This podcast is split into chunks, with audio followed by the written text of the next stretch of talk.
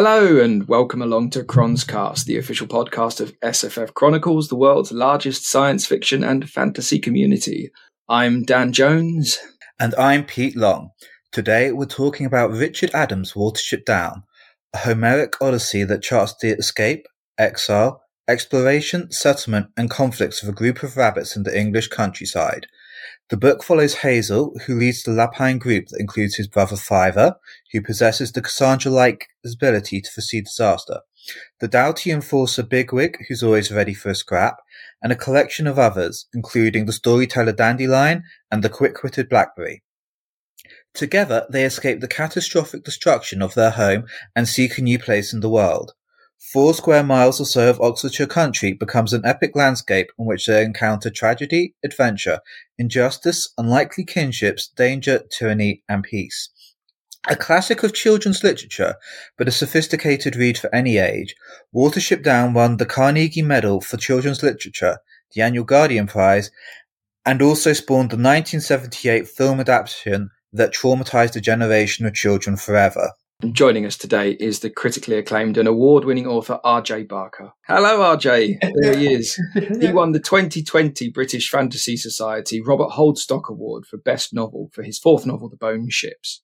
His debut trilogy, The Wounded Kingdom, The Age of Assassins, Blood of Assassins, and King of Assassins, was nominated for the David Gemmell Awards, the Kitschies Golden Tentacle, the Compton Crook, and the British Fantasy Society Best Debut and Best Novel Awards. He followed this with the award-winning Tide Child trilogy, The Bone Ships, Call of the Bone Ships, and The Bone Ships Wake, which alongside its awards was compared by Books List to a Game of Thrones and Moby Dick, A high praise indeed. His newest book is released in June 2023, so get your pre-orders in now. It's titled Gods of the Wyrdwood and is the first book in a new trilogy set within the bounds of a forest straight out of darkest folklore with outlaws fighting an evil empire and the warring deities. So we'll definitely be getting the lowdown on that a little bit later on. RJ lives in Leeds with his wife and his son and a collection of questionable taxidermy, which unfortunately you can't see, but we can see on the interview. My God. We'll to, yeah, we will have to post some pictures, some odd art, some scary music, although, you know, not scary to some, and mm. books, books, books, loads of books. Uh, we all three people on this call actually we got something in common because we used to play in rock bands a long, long time ago. Mm-hmm. Uh, but it looks like we've got something else in common because we decided we were fairly rubbish musicians. and RJ returned to his first love, which was fiction. So, hello, RJ. How are you?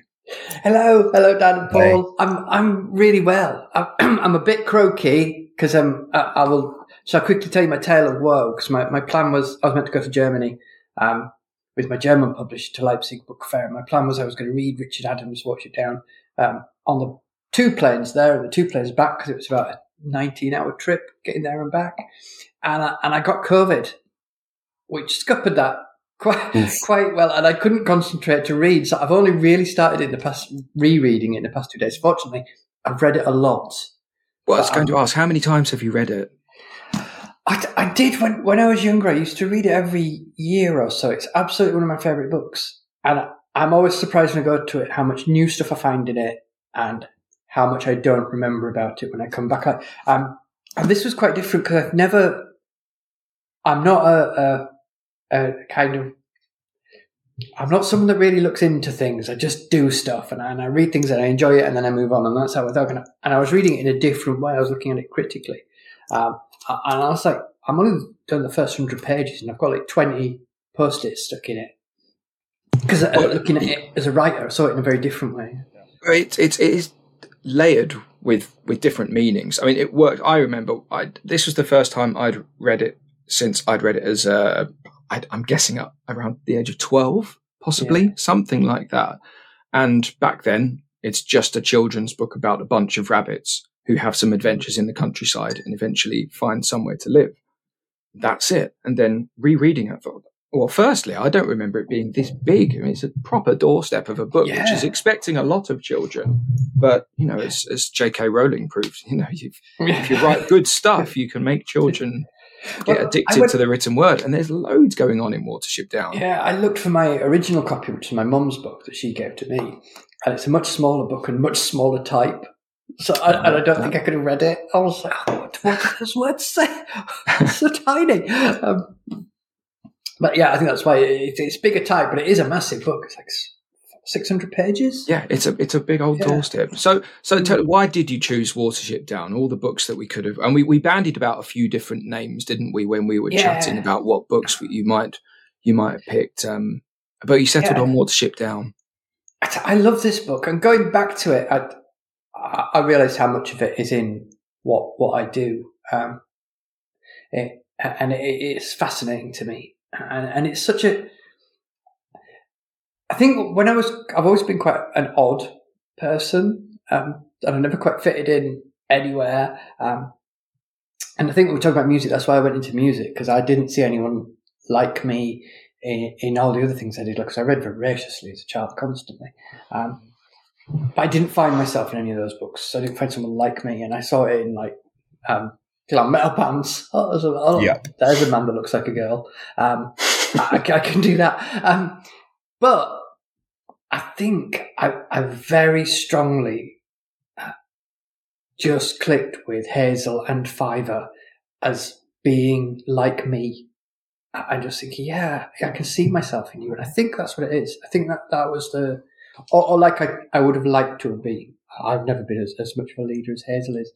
Um, but I think that's where it resonated with me. That I just thought, yeah, I, I, can see myself here. Well, they are at the beginning of the book. They are essentially misfits, especially Fiver.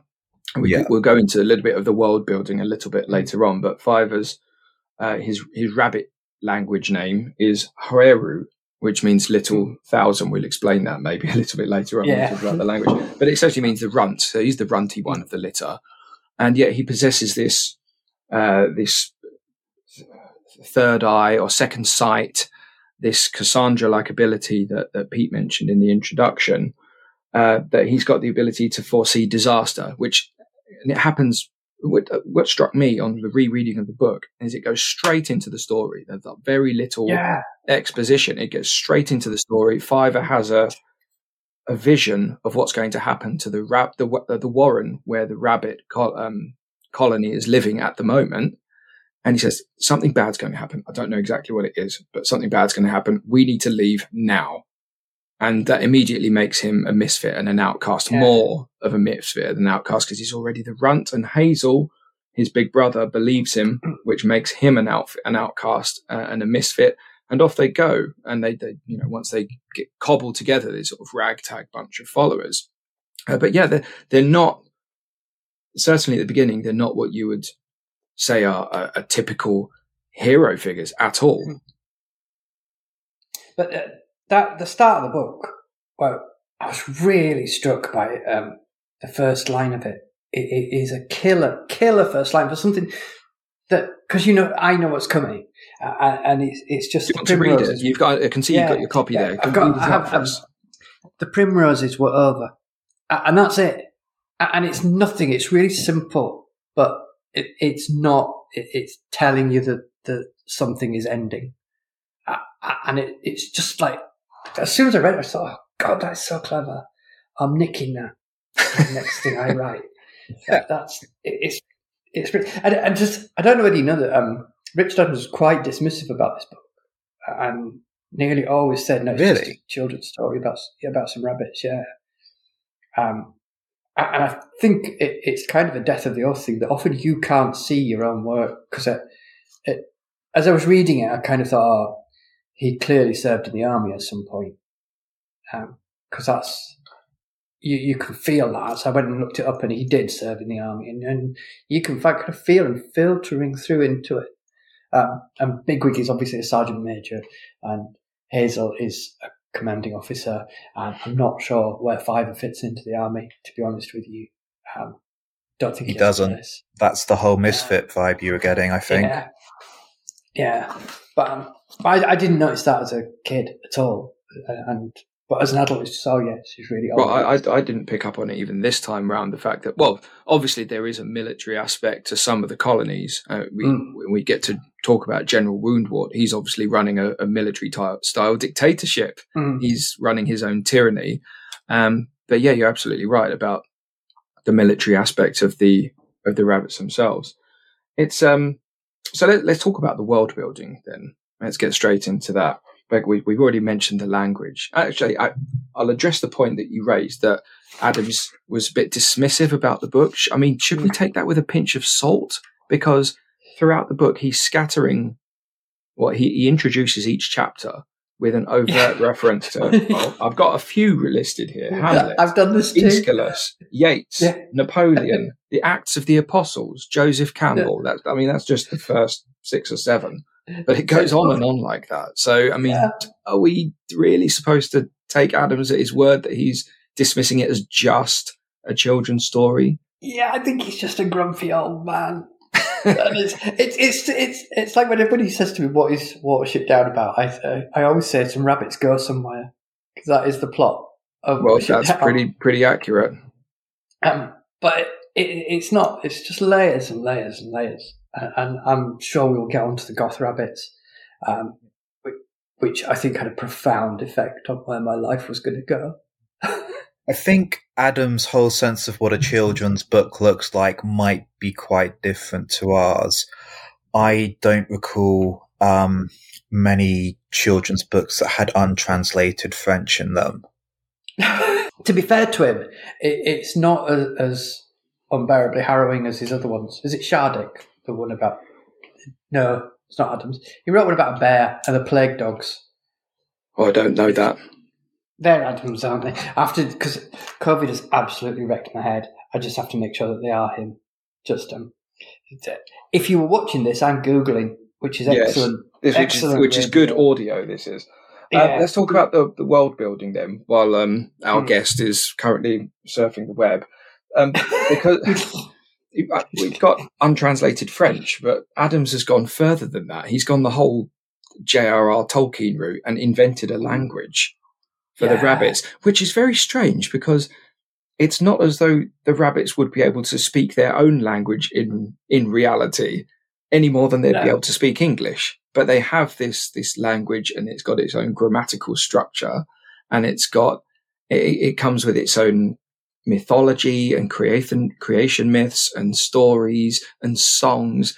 It's a very strange thing to to put into again, which is basic, uh, what's uh, on the surface, a really simple children's adventure. But and coming back to it, point- it adds so much depth. Yeah, and and it should be pointed out that it's beautiful as, as well as um, Lapine. Is it, they call it Lapine, didn't in, in, at some point. Um, I marked one of the, the little poems. Yeah, I, I, think the some of the the best written mm. parts of the book are the stories within the story. So yeah. the, the, story of El-ahrairah. So El-ahrairah is like the, the Christ figure of rabbits. Yeah. Who's or, or, who's or in a conversation with um what's the god rabbit?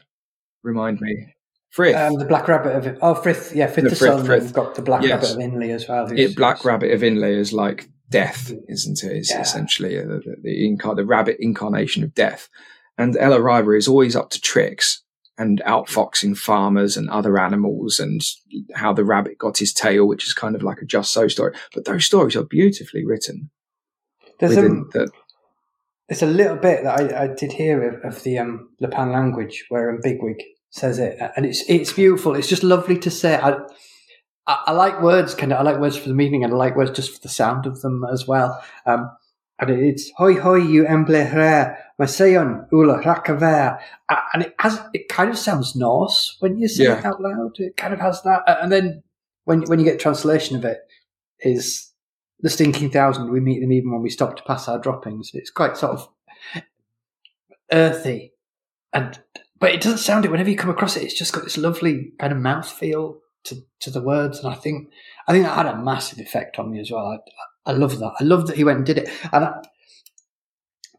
I, I wonder if if he did it last. I always think if, if he went back and if he wrote it in as English and then went back and I've got no idea. I mean, if if from a writer's perspective, uh, we mentioned Tolkien already. Tolkien seems to get mentioned a lot when we're talking. And we've never covered hmm. Tolkien, mm. but he always seems to be hanging around in the background. He started with his language building first. That was the main thing. And then the story sort of hung off the hook of the language.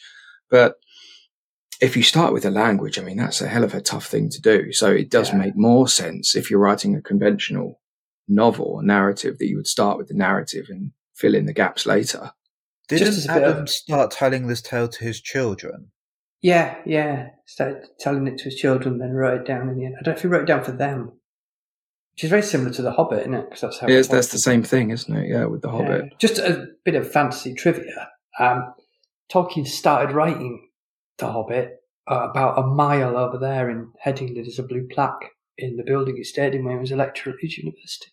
Oh, you're in, yes, in Headingley, did you say? Yeah, yeah, Headingley, oh, Leeds. Which I'm, very cool. Is, Do you go and pay uh, pay homage, pay a little pilgrimage every now and then?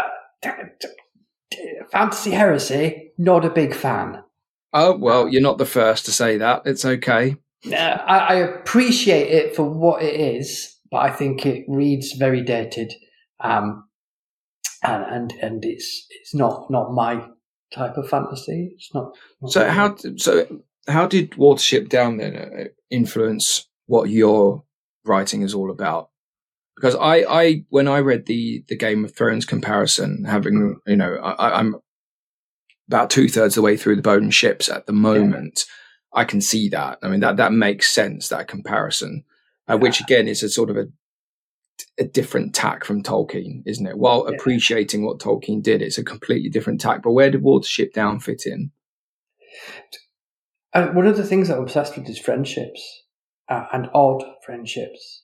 And you've got that in the Bone Ships with um, Meas and Joron. Um, I personally wouldn't claim mm. um, Game of Thrones as an influence um, at all. I've read the first two books. Yeah, and in, in my first book, the Assassin books, um, in those I came out to tell stories of their legends just like they do with, with and that was a, a direct reference to this. Um, it's more in those books than I think it is in the Bone Ships because the Bone Ships is also a big homage to Patrick O'Brian, who who I I adore. but I, I think the kind of of there's an age of writers like that were writing in the sort of 50s and 60s that seems to quite resonate with me. But it, it, it it's the friendship in this that, that hit me. And the, the I'm gonna this is a massive spoiler. No, we, we um, deal with spoilers all the time. It's absolutely good. fine. Um, the the moment in this book where it absolutely breaks me is is not when Hazel passes to the side because I don't think that's sad. I think personally, I think that's a misreading of of what the book's about and how it works. Um, it's when Bigwig stands up to Woundwort and says, "My chief rabbit has told me not to move."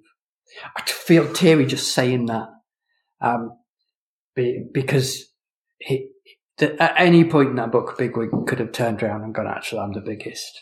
I'm the biggest," and but he doesn't because he he's become friends with Hazel. Right, it's more than just that. friends. He he respects yeah. Hazel for what he's yeah. done, which he doesn't he, always for all the book. No, there's no, a, he, he, There's a thread of I, have come this far because I didn't know what else to do mm. at the start, but there's a sense of doubt of maybe I'm actually the right rabbit. And and, and he slowly learns, and I love that that journey of slowly learning, and, and yeah. I think that that's in everything I do. Yeah, much. I mean, my mind immediately went to the way that um, Girton learns to realize just who Aydor is through the first mm. trilogy. I loved writing that.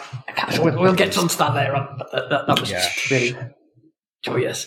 Um, but yeah, and, and, that's that's that's kind of every book has has a moment for me, and that that is what this book builds to for me. That's the moment in it. Everything else, and the other thing that I noticed about it is um, I, I, I will flick backwards and forwards. I'm very bad at staying on. More or less tells you the plot of the book. That's um, yeah, that seems about right. For me, I've only read the book once. I for this, I never read it as a child. So I mean, this was my first read of Watership Down, and um, I actually because I have Gods of the Wyrdwood as a review copy, I was reading them at the same time. You know, doing a bit of compare and contrast. And the thing that really stuck out to me was the way the landscape is treated in both, and just how important it is and how much attention's paid to like the little details. Mm-hmm. I was wondering how yeah. that resonated with you. Yeah, I, I, think the the landscape in, in this. I mean, it's a very bucolic, very British, very English feeling mm. landscape. It, it, and it's really weird when I'm reading it. I, I can smell it. I can smell British summer and, and what it's like to walk through those country lanes. Because I, I, I mean, I grew up in Leeds. It's a big city, but it's a very green city. Yeah, and you could like be.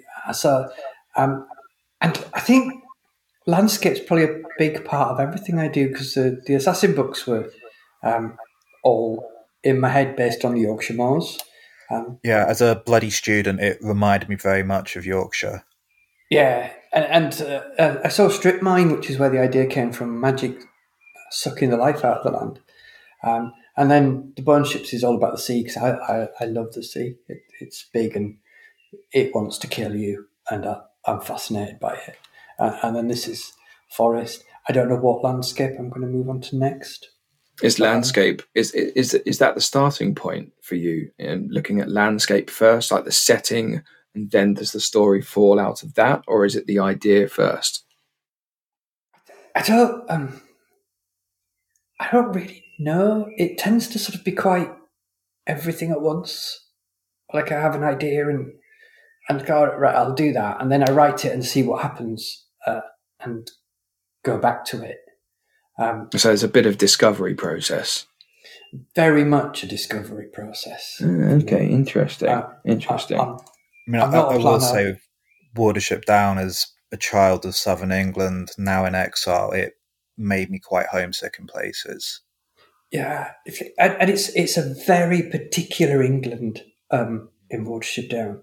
Yeah, well, um, it's uh, West Oxfordshire, isn't it? it? Is that sort of way? Yeah, I think I, a, a couple of specific place names are mentioned every now and then.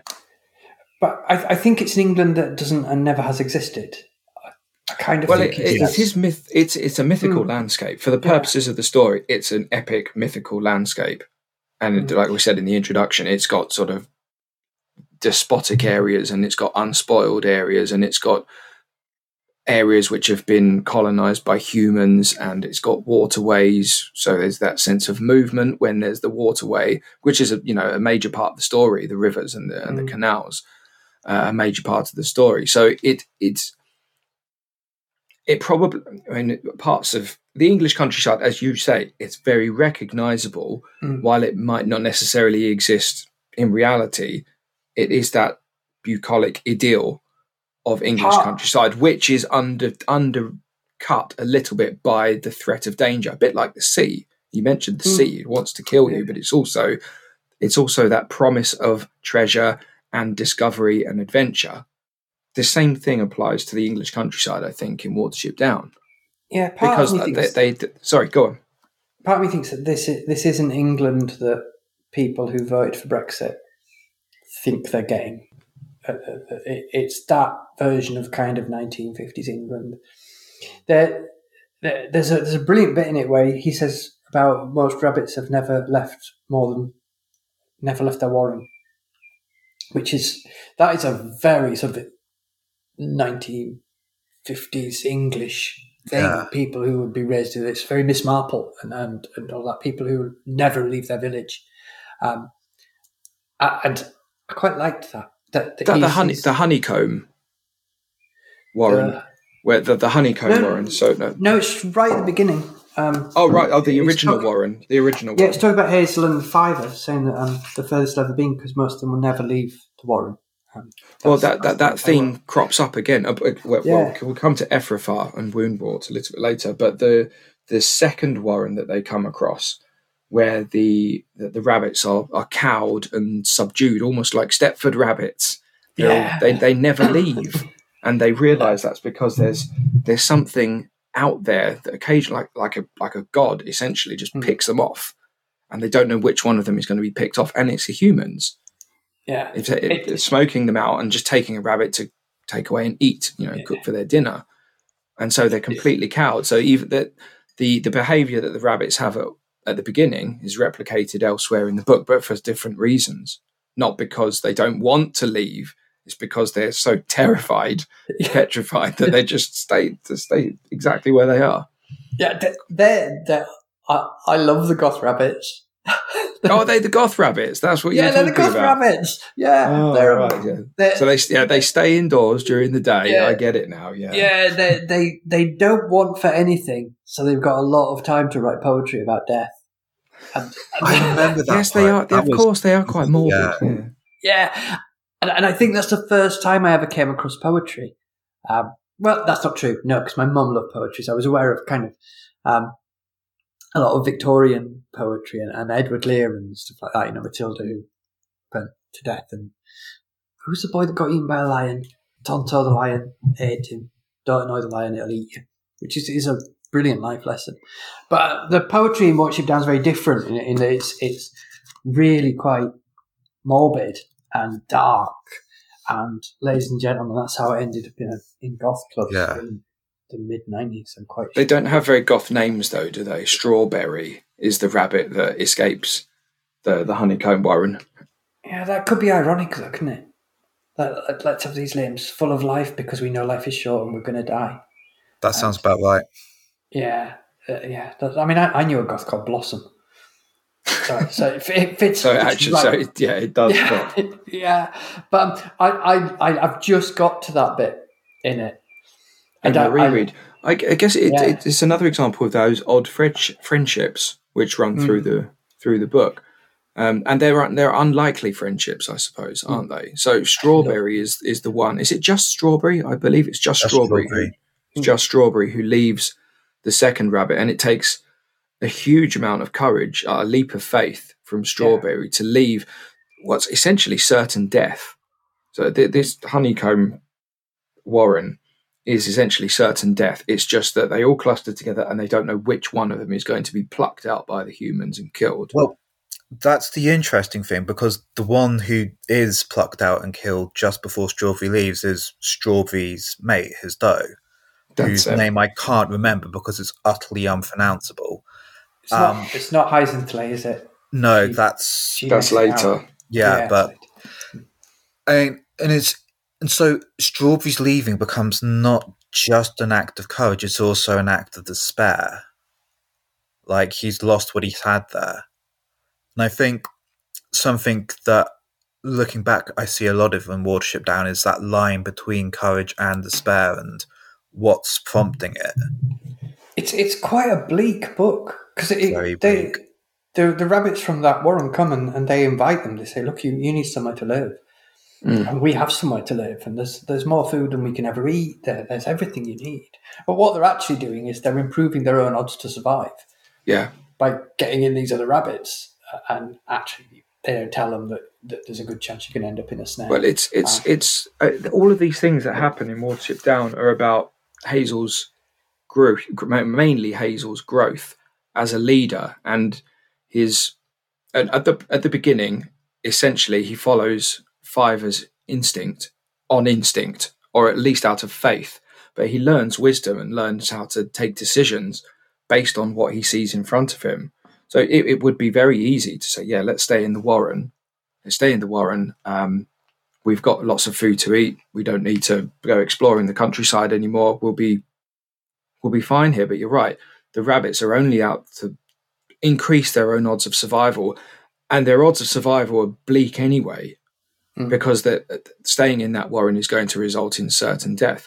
And eventually, Hazel realizes that this is not. It's a bit like The Walking Dead, you know, the zombie Mm. series, because every now and then they they happen upon this oasis of uh, peace and order uh, and safety, which every single time, and you think they'd learn after the first three or four times, every single time it turns out to be it's either run by some sort of brutal dictator or there's something else sinister going on, and they just have to leave and move on. It's the same thing, and so they're acquiring.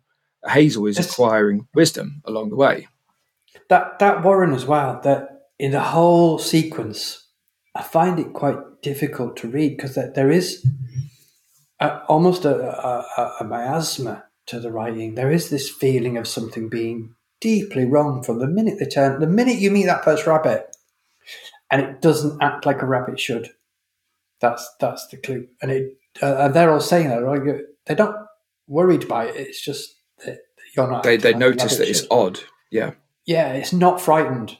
And they can't work it out. And Adams did his did his research, didn't he? He um, mm. what was the name of the book? It's something like the Private Lives of Rabbits, something like that. Yeah, he mentions it. He mentions it in what as yeah. one of the references. I forget the author's name, but he did his homework, so he knew how rabbits would behave, and he knew how they wouldn't behave, and so he was able to. I think it's a really clever incorporation yeah. into the plot, and and how he reflects the, the characters of the rabbits. Talking animal books are. Uh, I, I love a talking animal book. I, I'm I'm a sucker for them. But it has to be talking animal books where they feel like animals. Like somebody said to me, oh, "You should read Redwall. You'll love Redwall," and I hated Redwall because because it, it, Well, first of all, it's clearly it's not meant for somebody my age. It's meant for somebody who who's quite a lot younger, I think, at the first book especially. But they're they're not talking animals. They're they're it's a fantasy story that happens. Yeah. Just They're just the people that Brian Jacques knew around the Liverpool docks turned into animals. Yeah. and you could just turn them right back to humans and the stories mm. would work. Yeah. Yeah, so when, I, I, was thinking that same point. I mean, I grew up in the Redwall books, but I mean, they are so different. Yeah, so different to Watership Down. They're, they're, they're not. My, I tried to get my son to read them, but he wasn't having it it's just uh, I don't know why they just didn't click with him either. I don't know if that's but um as well as Watership Down, there's Duncton Wood, which is like the R-rated version of Watership Down, Watership Down with moles, sex, and violence, and, and but they they act like moles. That they don't act like people, and I love that. That's why I like Adrian Tchaikovsky's work so much. Um, yeah, he, he's he's good at that stuff, isn't he? Yeah, he was really good at um in the Dogs of War uh, get yeah. uh, capturing the, the the dogginess. I think he called it the dogginess of Rex, the main yeah. character. Yeah, he, and and the other ones, dragons and bees, and phenomenal. What was the other one? What was the bear called? I forget. Honey, I think. Honey. Anyway, yeah, yeah, yeah. Um, yes, I mean it's it's so simple. You think, well, it's mm. it's it's so obvious that you, you couldn't not do it, but making your rabbit characters actually act like rabbits, yeah. and it, yeah, you're right. It creates that really sinister, off feeling. But then I suppose we should probably come to. Uh, well, actually, before we come to Efrafa, um, the rabbits. There's another odd friendship that I wanted to bring up, which is Kehaar, the gull. Yeah, I love. I Tell love us about Kehaar. I mean, yeah, I think Kehaar is a fabulous character. Fabulous character. Yeah. Really well written. Really strange, odd, yeah. unlikely. Again, a misfit. Mm. And yeah. alien and not of their world. Yeah. and and that is how, how you learn how much Hazel has changed. That instead of running away, which is what you really should do, he, he befriends the, this really quite unpleasant gull. well, I mean, I guess rabbit, yeah, mm, it speaks yeah. in a strange. What they call it, like yeah. what do they call it, countryside Creole or something? It's yeah, something lots like of that, little pig figs. Yeah, it's, it's, but he, he's and he, I think he, I always think of him as Russian. That that's kind of the vibe. Oh yeah, I was getting a Hungarian sort of Middle yeah. European type vibe from him, but apparently, yeah. I did read somewhere that he's supposed to be Norwegian. Is I'm he? sure I read. I'm sure I read somewhere that he's supposed to be Norwegian. And I, you know, I've met a few Norwegians over the years, and I don't think that's written like if it's supposed to be a Norwegian accent, then Adams has failed badly. So I think Middle European. but again, it, it, comes to part of me thinks it is that going back to Richard Adams War Service because you, have got infantry and air support then. Yeah, and that is how they use him later on. He, yes, that's a really good point. He is their air support, yeah. isn't he? Yeah. And just, they use him for reconnaissance as well, don't they? Yeah, he's just yeah. brilliant. And, and at the end, they, they scatter his, his um, droppings around to give you the impression he's still there to try yeah. to get the reference, which I think is, is just and, um, great. yeah, he's, he's also, I, I think, he, at the beginning, you said they should be scared of him. You know, what's that great big bird out there? Don't go mm-hmm. near him. And you're almost like a dragon, you know. Yeah. Like you yeah. said, alien, otherworldly, potentially very dangerous. But, you know, there's a little bit of St. George and the dragon. So yeah. Hazel thinks, no, we're going to go up to it. Well, I'm going to go up to it. I'm going to engage with it and see what happens. And from that, so it's like the dragon mm. guarding the treasure. Because he engages with the with this crazy, dangerous creature, he actually manages to extract something of, you know, sort of unfathomable value out of they it. Make this, this there, there is probably quite a lot of Kehaar that went into the Gullaime in the bone ships. I've never thought about it until this moment. Really? and now you, Yes. yeah, now you've said it, it. It's quite. I've always thought oh, it's Skeksis, um, but it, it's not. It's Kehaar. Of course, it's key. Yeah, Skeksis, as in uh, what uh, Dark Crystal. Dark Crystal. Yeah, yeah. It was. Ah. It, I, I imagined the sort of Skeksis was one of my starting points with it, but actually, Kehaar lives in the back of my head. You know, there's things that don't appear until somebody says it to you, and you go, "Ah, Well, it's, Yeah. it, he is- Acknowledged yeah. you all the time until, but you didn't know it until somebody said it. yeah." I mean, it, it's, it's he is a in that sense he is kind of a classic uh, fantasy character, or no, even just a classic fan, a, comic, a classic dramatic character who appears dangerous and roguish and otherworldly, and ends up being, you know, some somebody of great value and who can establish a great friendship with you. Yeah, Yeah, I, I guess and- Ar- Aragorn is a bit like that because he's sort of strange and dangerous to begin with in Lord I of the love an unlikely friendship as well. Yeah, yeah. I, I Well, love it. Just to go back on Viv on what you were saying about the wartime service for a moment, um, I feel like if you were to call Hazel a character archetype, he's the reluctant officer. He finds himself forced into this position of command that he has no real idea that he's suited for. But because like, like Stanley Baldwin in Zulu. yeah, or um, Frodo in Lord of the Rings, or Joron in the Bone Ships. Mm. And I think the goal is one of Hazel's moments of having shown his growth as the reluctant officer because he's now able to completely approach it like this is his natural situation. There is something dangerous, and he is able to just say, It's less dangerous to go and talk with him than to stay here. I, I, I like that reading of the bone ships as well because you're right. Joron is essentially humiliated right at the beginning of the book, and Yes. then very quickly he becomes essentially officer class. Mm. It, it's um the the other thing about Hazel, just to go back to the officer thing, um, and it happens quite quite early on.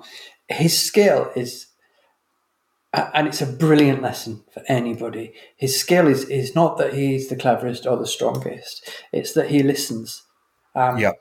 Where when they reach the stream and and um, Fiver and Pipkin can't get across because they're they're knackered, and Dandelion says, "Oh, that, that thing floats." They're like, "What the fuck?" what? Is that a bit of blackberry? rabbits- Is it black? Isn't it black? Blackberry? Yeah, I always get blackberry and dandelion. Blackberry. Uh, Dandelion's the storyteller. Blackberry's Yeah, the genius. yeah, He's the genius that- rabbit. Yeah. Yeah, and they're like, "What do you mean it floats? What's flirting?" And he's going, "No, no, no, just get him on it. It'll work."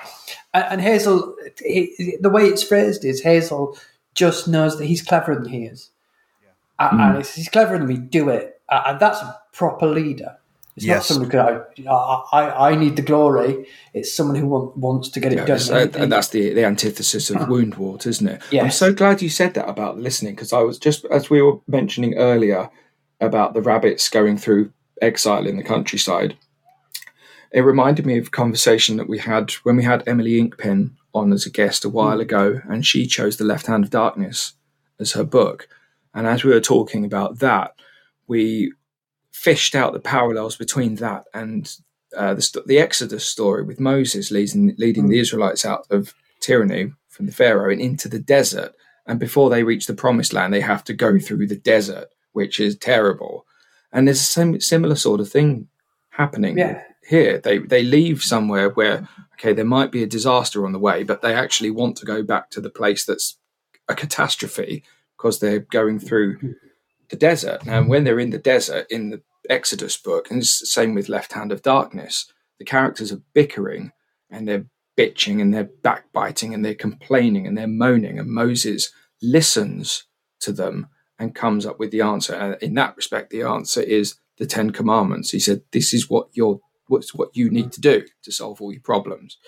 In Left Hand of Darkness, is the two characters reaching a sort of platonic love and a mutual understanding and, and respect for each other. And in this book, it's Hazel, like you say, growing as a leader and enabling him to continue taking them with him to wherever they, it is that they need to go. But they've got to go through these trials and tribulations in order for him to reach that There's there's a lovely bit where he's just after they've left the Warren, um, and Hazel is having his crisis of confidence, which he, he has to have because that, that's part of the character arc. And he's talking to Pipkin, who's hurt, and saying, "Come on, we can do this. We can do it." And because you're in his head, you you hear him thinking, "Am I doing this for him or me?" And then once they've done it, one of the other rabbits says, "Oh, um, I- I was quite annoyed by you keeping saying that, but actually, it was what I needed to hear, and you were right. We we could do it. We did it." Yes. But you know that actually Hazel was terrified, where they think, "Oh, you you knew, you knew all along," and it, it's kind of it's really lovely and, and clever. gets very much to the heart of leadership there. Mm. So let's let's compare him to General Woundwort. We've mentioned him a couple of times in passing, and again, he's Baden. a fabulous character. Yeah, You know, he's a, he's a vicious son of a bitch, bigger than Mm. Bigwig, and we're, we're told frequently Bigwig is a big old Big rabbit. rabbit.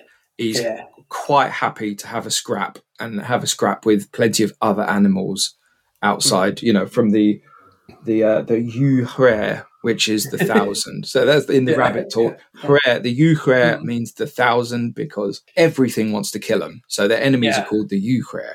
And Bigwig doesn't get like likes getting into a scrap. And we're told that Woundwort is even bigger than Bigwig. yeah, He's very aggressive and he uses it. He uses his strength as a means to acquire and maintain power. So he's the ultimate contrast between uh, for, for, for ultimate foil for, for Hazel. is is this is it's a while since I've not got that far yet, and it's a while since I've read it. But I'm always left with the feeling that Woundwort is actually powered by fear, and and and is is. Sorry, cat's been video. Yeah, Pete's Um, cat is colonising the cat. show. Yeah, my my cat is stood sat at the window there, looking at me and saying, "Why aren't you letting me in?" It's Oh yeah, my, I've had to kick my cat out as well. Yeah. Yeah. Um, and I can't remember what it is that made me think that. Just something about all this control and all keeping people there, and it's all about keeping the outside away. And, and it's like his his castle. It, it just always struck me as it's fear. And you get that line at the end. I'm not. Who's afraid of a dog? That, that he has, Yeah, he yeah, it's a something great line. Completely stupid yeah, for a rabbit to prove that he's not frightened. yeah, and it's not just a dog, is it? It's like a, a it's like a wolfhound or something ridiculous, it's a isn't it? massive Like a dog. massive, great big hmm. dog. Yeah, it, it's it's their secret weapon, and that, that's a brilliant sequence. The whole There's chase. There's a particular quote that came into my mind, and I'm going to quickly see if I can find it since you said it. But I think at some point, someone says, "Okay, here it is." Um, it's from Captain Holly, and it's Big Bigwig was right when he said that he, he being General Woundwort, wasn't like a rabbit at all. He was a fighting animal, fierce as a rat or a dog. And here's the key word: he fought because he actually felt safer fighting than running. And I think Yeah. that is the heart and soul of what you just said. He Yeah. And, and he he- felt he's- safe then. He, he's a pitiable character in a lot of ways. He's, Yeah. because there, there is a, there is a moment where where he could make a good decision. Yes. They're given the option, uh, and and that is where you find out that it, it he's That's- he's actually a monster. That's when isn't that when Bigwig infiltrates uh, Efrafa? Efrafa being the Warren that Yeah. Woundwort rules. Um, With an iron paw. yeah, with an iron, an iron paw. Uh, oh, no, isn't it, no, isn't it Hazel who masquerades as a messenger from Hazel's Yeah. own camp, and he goes into Efrafa Yeah, and, he and gives he him gives the offer. the ultimatum, not the yeah, an offer, Yeah. not an ultimatum, an offer.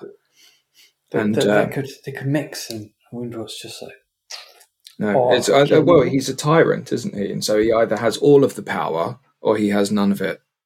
Yeah, I But he's, he's exact word used. Like, again, I've got the quote open. It's like, at that moment, in the sunship, sunset and watership down, there was offered to General Woundwort the opportunity to show whether he was really the leader of vision and genius which he believed himself to be, or whether that he was no more than a tyrant with the courage and cunning of a pirate. but that's it. Yeah, yeah. I mean, it's it's it's it's very clever stuff. It, it really is. And by this time, the rabbits have gone somewhere. They, they've done it. They've found their promised land. Well, Maybe. yes, they found it, Mm. um, but they need they need to mate. So that's that's why they they're engaging with Efrafa because they've had in, Yeah. interactions with Efrafa at this point. Um, but they realise, and this is maybe something we could talk about. They don't have enough does, so they don't have enough female rabbits, so they're not going to be able to mate. So there's a dearth of female characters up to this point. It's only when Bigwig infiltrates Efrafa and poses as uh, an officer, so uh, an exiled officer, so that he, and then they take him into their Owsla, which is their officer class, uh, the sergeant majors of the operation, um, and we start seeing some of the the female rabbits, like oh, as you say, unpronounceable names. So I'm not even going to attempt it. Uh, yeah, they're sort of sort of Polish, Hungarian. I don't know what's going on with these names. Hyzenthlay, that's the one I can Hi, say. Hyzenthlay. Hyzenthlay. She, she, is she the one that leads the, the does out of Efrafa? Yes. Yeah. Uh, and, and tremendously brave. And it's another thing that, that kind of makes you think that it, it is a book about the military because there's no women in it up to this point. Yeah. It's, it, it's it's all the blokes doing their blokey things and going off there, and, and it's not Hazel's best decision to not take any girls. It- Here we go. Yeah, uh, uh, the the Thuthenang. The Thuthenang is, is one of the female names. oh yeah, I mean- yeah. There's, I mean, I, I don't know what's going on with the naming conventions uh, in there because all of the all of the male rabbits have names like Bigwig and Hazel and Fiver and Yeah. Dandelion and yeah, Hyzenthlay and Thuthenang. It's, And- and the- female rabbits also do all the work, don't they? They're the ones that do the digging. they do the digging. That's Yeah, right. Boys don't dig. Bo- No. Boys boys don't dig.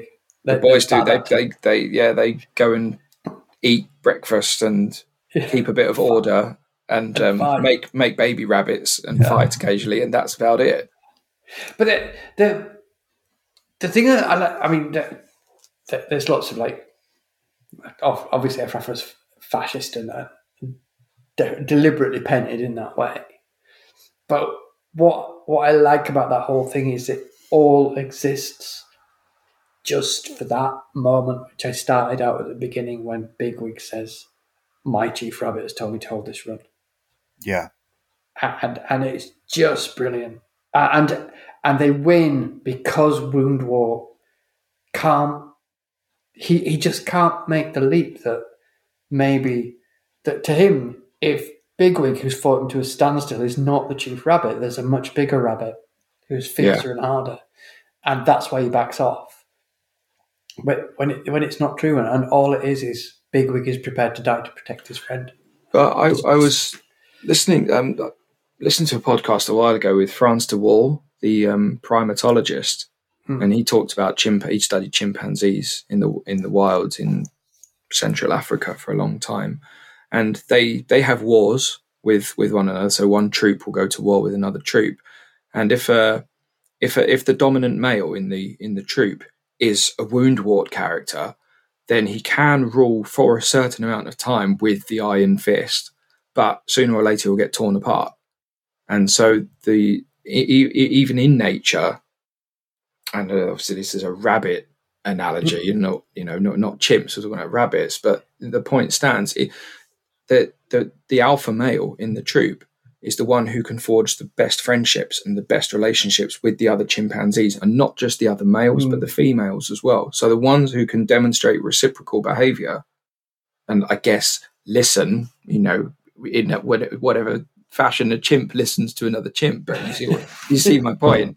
Yeah. And and this is where Hazel, he, he is the alpha male, even though he's he's relatively small. He could never take on Bigwig in a fight, but he is the alpha rabbit. He's Hazel. Uh, he, he's called Hazel-rah, isn't he? Which is Yeah. rabbit talk for the Which- king.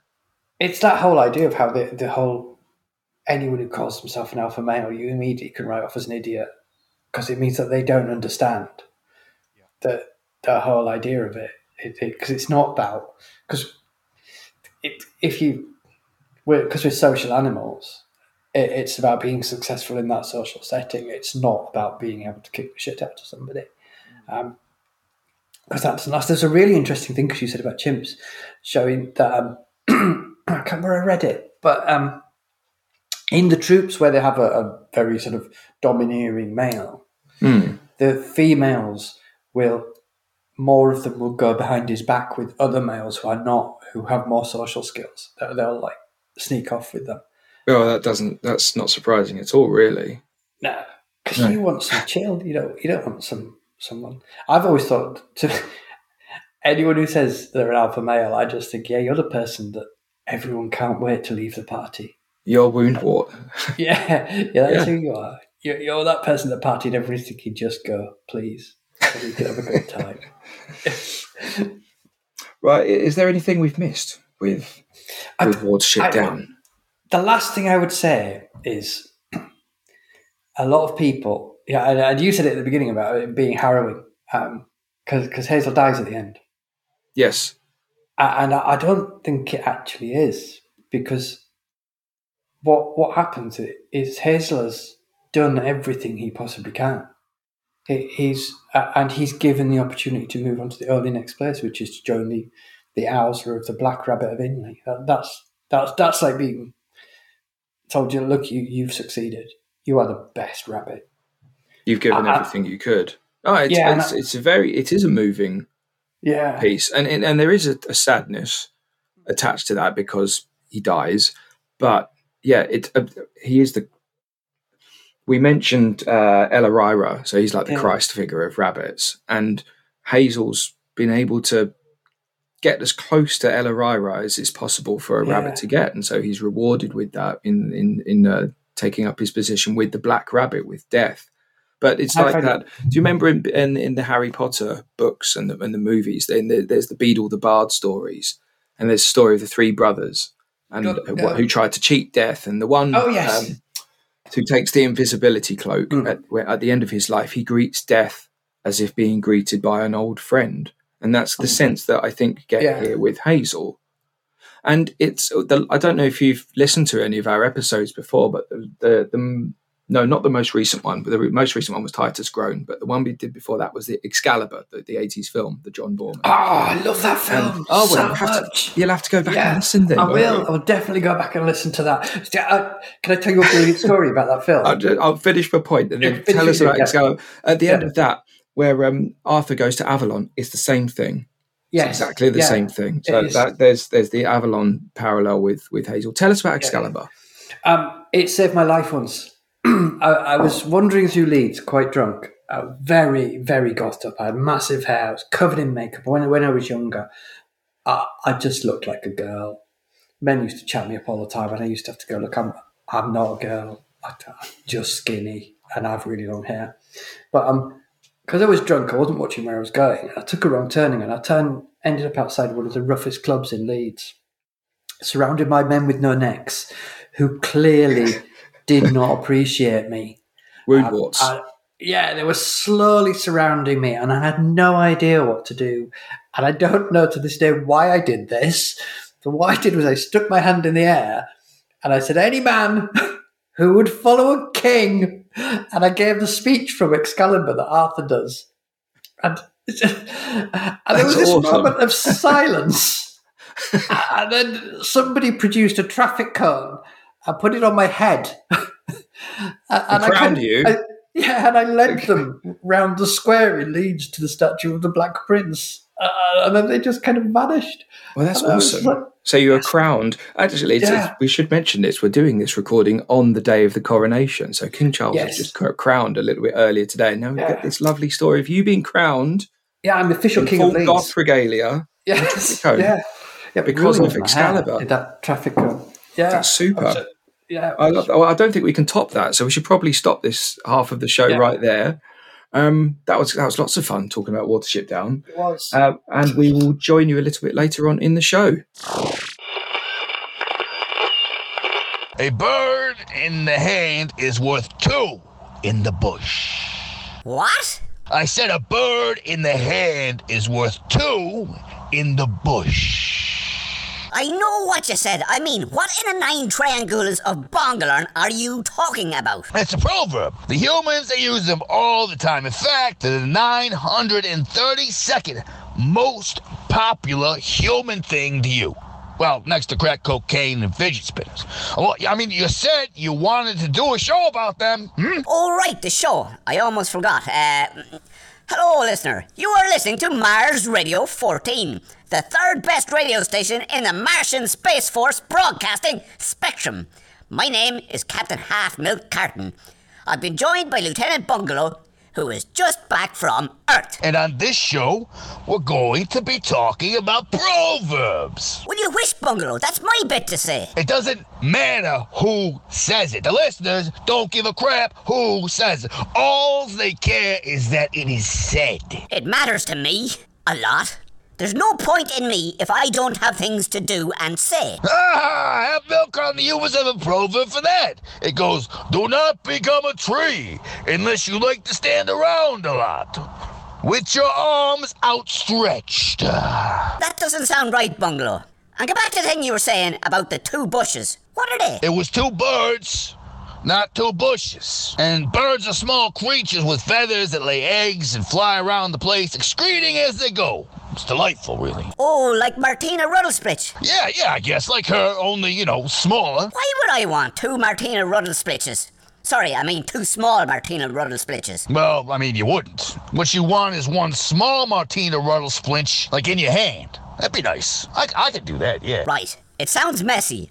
Are there any other proverbs? Oh, any amount of them. I mean, I mean, humans can't get enough of this stuff. They just can't. Right. That's the truth. I know you said that. I did. For obligong's sake, have you asteroids in your head, Bungalow? Can you give another example of a human proverb?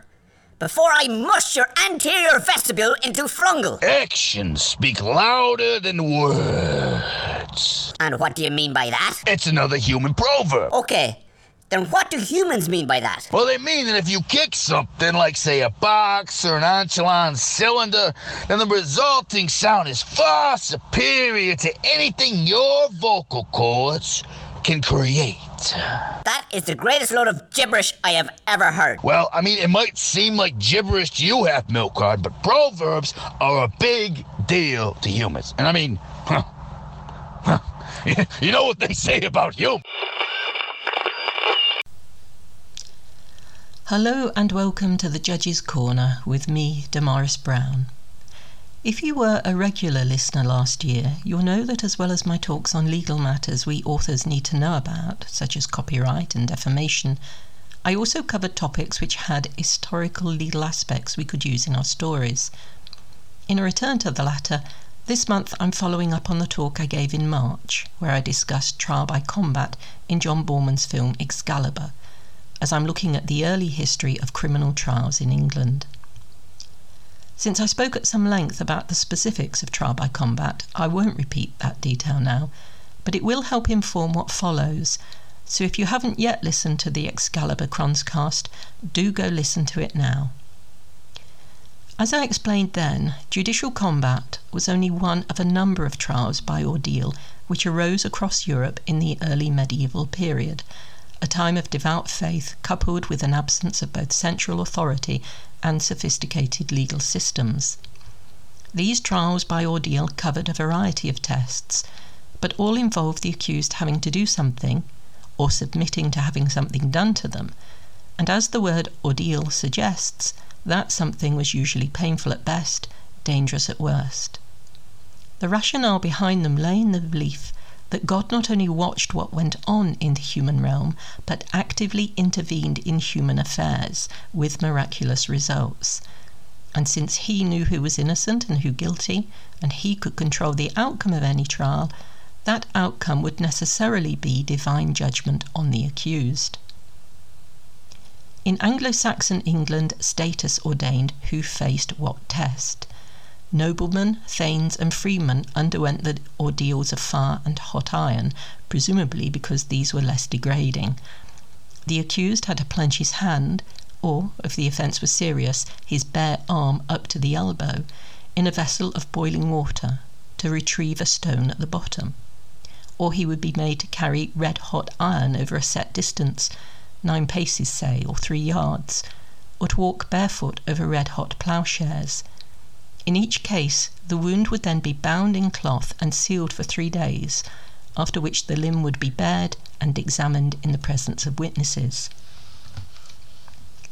The iron would be blessed and prayed over at the trial, so that it should be a pleasing coolness to those who carry it with justice and fortitude, but a burning fire to the wicked, which suggests that the truly innocent should emerge unharmed, and that initially at least any evidence of burn or scalding would be deemed proof of guilt.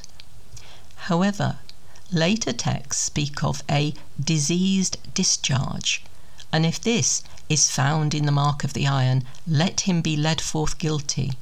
If, however, it is clean, let praise and glory be given to God. That is, if the burn were healing well, it was proof enough of innocence. Those lower in status than the Anglo Saxon freemen, such as husbandmen, face the less honourable ordeal of cold water, tied wrist to ankle or thumb to toe and immersed in deep water post conquest, one detailed ritual was laid down. If anyone has been accused of theft and he denies having done it, on Tuesday at Vespers let him be led to the church for the purpose of purging himself, clothed in woolen garments and walking barefoot. And there, that is, in the church, let him remain until the Sabbath day with legal guardians, making a three day fast on unleavened barley bread and water and salt and watercress. On the Sabbath day, when the Mass is finished, let the man be stripped not only of his woolen garments, but also of his undergarments, and let him be girded about the loins with new linen cloth, lest his genitals be seen. And let him be covered until the hour or time with a cloak or cape because of the cold. And so let him be led to the pool of water with procession and litany let the accuser and the defendant swear oaths, such as those about to engage in judicial combat swear, and let the hands of the accused be tied together under his bent knees. Then let a rope strong enough to hold him be bound around his loins, and let there be made a knot in the rope at the length of his longer hair. And thus let him be lowered into the water gently, lest the water be disturbed. If he sinks to the knot, let him be drawn out as saved. If not, however, let him be adjudged as guilty by those watching. Other written rituals aren't quite so detailed and talk of the accused being plunged into the water. But again, if they sink, let them be considered guiltless. If they float, let them be judged guilty. Although for most of us this ordeal of water is most closely associated with its later use by self proclaimed witch finders in the 16th and 17th centuries, women probably weren't subject to it originally. Records for the years between 1194 and 1208 show seven women being sent for ordeal and all undergoing the trial of hot iron. It's possible this was done for reasons of modesty but one theory is it was a matter of mercy. Women with a higher proportion of body fat are far more likely than men to float, and accordingly far more likely to be found guilty by a water test, so they were given instead a better chance of being acquitted. There was a surprisingly high rate of acquittal for the trial by hot iron. Early 13th century records from Hungary show that of 308 trials, some 210 accused were declared innocent. Just as with trial by combat, since these ordeals were appeals to God, they were overseen by the church. The trials of hot iron actually took place in church, and it was the priest's role to determine guilt or innocence on examining the wound. Again, one ritual was set down post conquest, giving precise detail as to the priest's duties. After accusation has been legitimately made and a three day period completed in fast and prayer, let the priest, dressed in holy garments, with a pair of tongs take the iron placed before the altar, and singing the Benedicite Omnia Opera, carry it to the fire. Let him place the iron in the fire and sprinkle it with holy water, and while it heats up, let him celebrate Mass. Then let the priest say a prayer over the iron which has been taken off the fire and laid on wood. Afterwards, let the Gospel be read. Once the gospel has been read, let the priest sprinkle holy water over the iron. The clergy themselves had a somewhat less exacting ordeal if accused, for they had to eat, or try to eat, what was known as the morsel of execration. The legal commentator Sir William Blackstone, writing in the 18th century, defined it as a piece of cheese or bread of about an ounce in weight, which was consecrated with a form of exorcism, desiring of the Almighty that it might cause convulsions and paleness and find no passage if the man was really guilty, but might turn to health and nourishment if he was innocent. There is, of course, a psychological element here, since a pious man feeling guilty about his offending might well suffer a dry mouth and consequently be unable to swallow stale bread. And that bread wouldn't be the fluffy white stuff of our time, of course, but likely dense barley bread, dark, coarse, heavy, and dry, in the words of Elizabeth David, the renowned cookery writer. I've not discovered any research into how many clergy were accused and found guilty by this test, but one tale, alas, almost certainly apocryphal, has Earl Godwin, father of Harold Godwinson, the defeated king at the Battle of Hastings, meeting his doom in 1053 from a secular ad hoc version of the trial, since at a banquet with his son in law, Edward the Confessor, with whom he was not on the best of terms, Godwin is supposed to have said, May this crust which I hold in my hand pass through my throat and leave me unharmed, to show that I was guiltless of treason towards you, and that I was innocent of your brother's death. Whereupon he choked on the crust and died. So much for hubris and tempting fate. With the exception of that trial by bread, these ordeals seem to us brutal, even barbaric. But they were an improvement on what came before in the Anglo Saxon world, namely, no trial at all, only the law of the sword and private revenge, and with it the ever present risk of blood feuds escalating into all out warfare, albeit latterly tempered by the concept of weregild or blood price, whereby an offence could be settled by the payment of compensation. But for some first offenders, there was an alternative to trials by ordeal, namely compurgation or trial by oath. Its first requirement was easy. The accused had to swear on oath asserting his innocence. By the Lord, I am guiltless, both in deed and counsel, of the charge. The slightly more difficult part, which is where some accused came unstuck, was to assemble enough men to appear on his behalf and swear, By the Lord, the oath is clean and unperjured which he hath sworn. Nothing more was needed. No evidence, no investigation, just the man's denial, and the compurgators, those vouching for him, swearing on oath that he was truthful. To modern eyes, this seems almost farcical as a method of justice. We'd expect a guilty man to lie and his family and friends to support him regardless of the truth. Certainly by the 12th century, there was similar scepticism and restrictions were drawn up around the compurgation, Yet we are undoubtedly missing the importance of oath taking to the Anglo Saxon mind.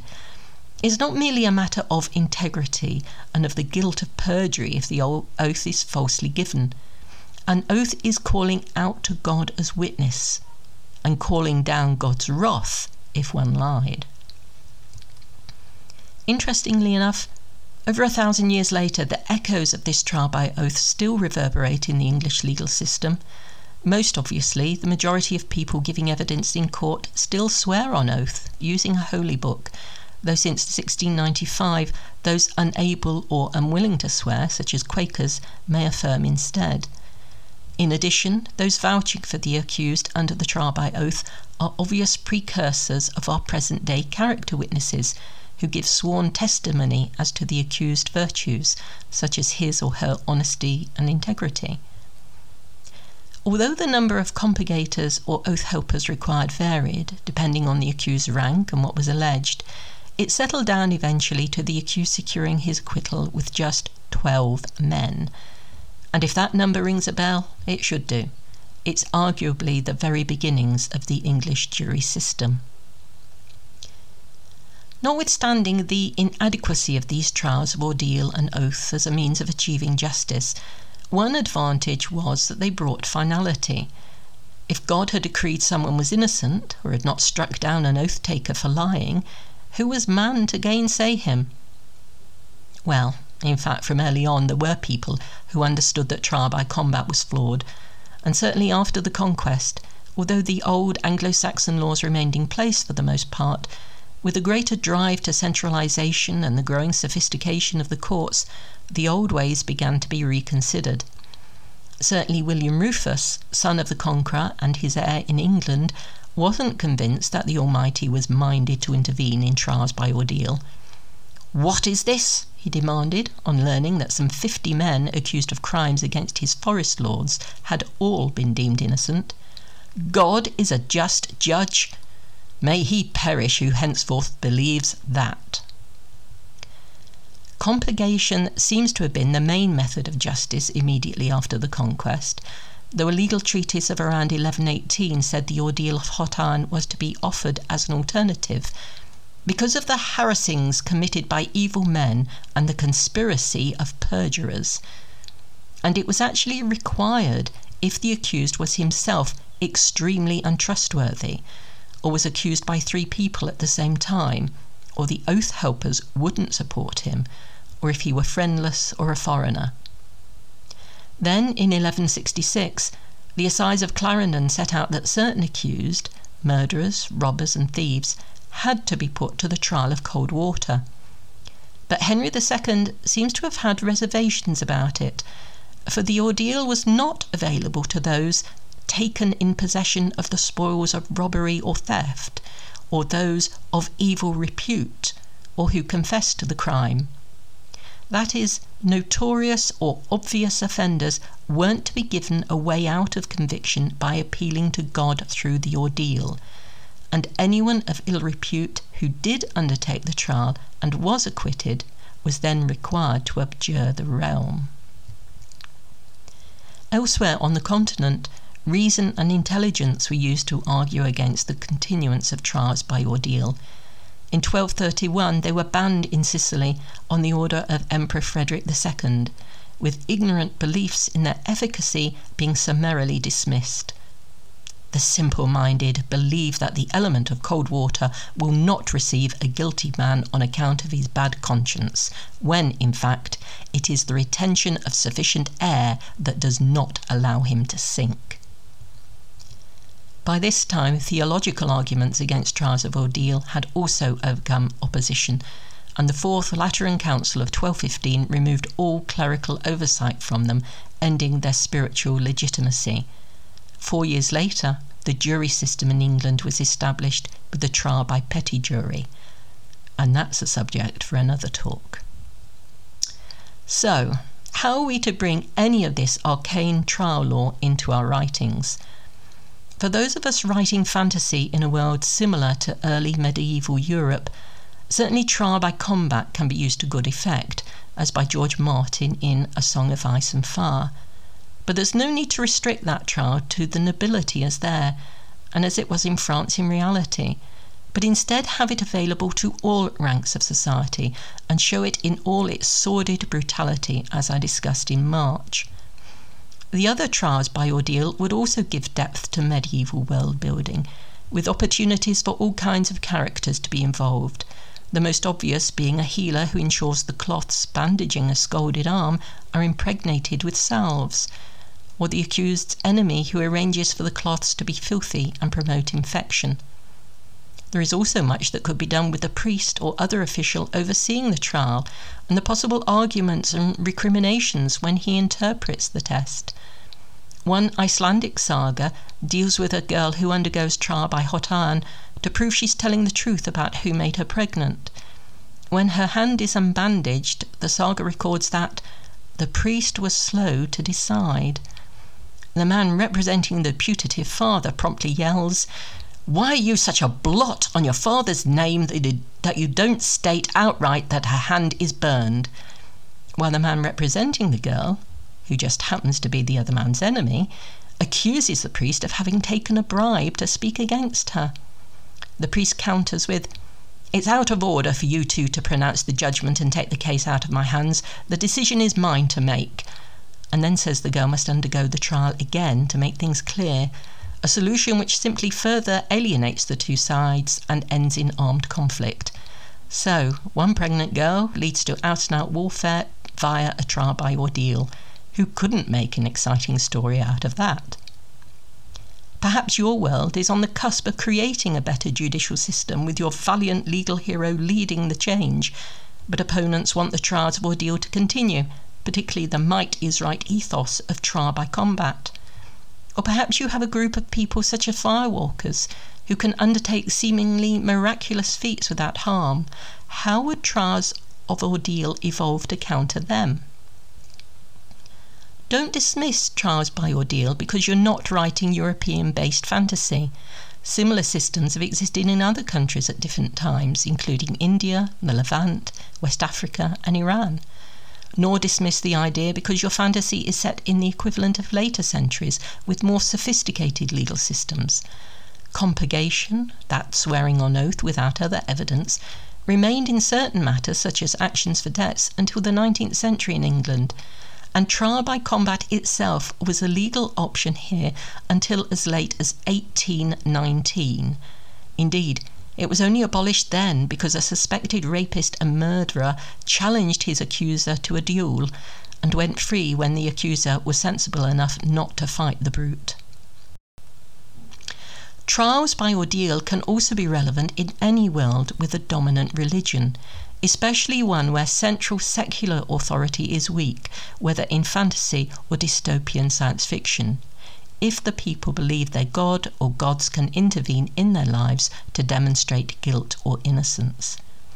Even if religious faith isn't strong, perhaps the authorities have an understanding of psychology, so they know an accused might reveal his or her guilt in how the trial or ordeal is undertaken, or recovery from it afterwards. Every society produces laws and a system of justice, so it's an integral part of all world building. Think how yours may have evolved and what. The April 75 word challenge was on the topic of liminality, and the genre was anything goes. It was won by M. Rose Nagel with her entry, Hair of the Dog. Hair of the Dog by M. Rose Nagle. Ding ding! The alchemist looked up, and his stomach flopped. What is that? Bristly fur poked out of its pores, human teeth crowded in its long snout. On hind legs with people toes, the disturbing creature shambled up to the counter. It's a long story, it sighed. Anyway, I can't seem to turn human or werewolf now. Got anything for that? The alchemist did, actually. Hair of the dog, to leave inhibition behind for good.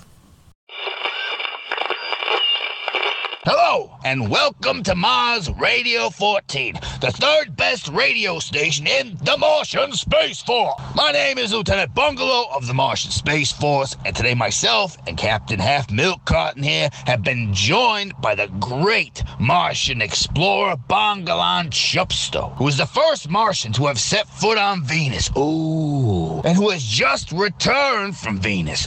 Ooh. Welcome to Mars Radio 14 Bangala. What they do is constrict the blood flow to their ears to warm up, or if they get cold. And I have to say that is not often the case, as it is hot on Venus for most of the year. But if they do, they dilate the blood flow, which gives them a chance to cool down. Ah, for obligong sake, Bungalow. I thought you said this fellow would be great in an interview. I did. I, I, I mean, he is half milk carton. That's all really valuable information. Really valuable. I mean, no Martian has known it apart from Mr. Chupsto. I mean, until now, that is. Because no Martian has ever been on Venus before. Ooh. Right, okay, well then can you explain to him how radio works? Like, you know, maybe introduce what he's going to say, so the Martians listen might have some sort of clue what he's rabbiting on about. Ah, yeah, okay, fair enough, half milk carton. I will. I'll start again. My name is Lieutenant Bungalow. By the nine triangulas of Ibley Funk, have you asteroids in your head? Skip that bit. Just start by maybe, I don't know, asking the fella how he got to Venus. And what the first thing he saw was. Oh, Oh, yeah, right, okay. I see half milk card. Hello, Bongalon Jumpsto. Now, I know we were talking before the show started, but the listeners, they don't have a freaking clue what you were saying during that time because they couldn't hear you, of course, yeah. So, could you tell them just how you got to Venus? I used a rocket. Right. Yes. And, yeah, okay, so, you know, what was the first thing you saw when you landed? Ooh. Venusians. Yeah, okay, so, yeah, what do they look like, you know? The Venusians? Ah, for obligong's sake, Chupsto. Of course the Venusians. You were just talking about them. Well, they had very long ears relative to their body size and incredibly fast and agile with large hind legs and claws, and they eat their own excrement. What? Big ears, probably so they can hear predators approaching. Oh, and they sleep with their eyes open.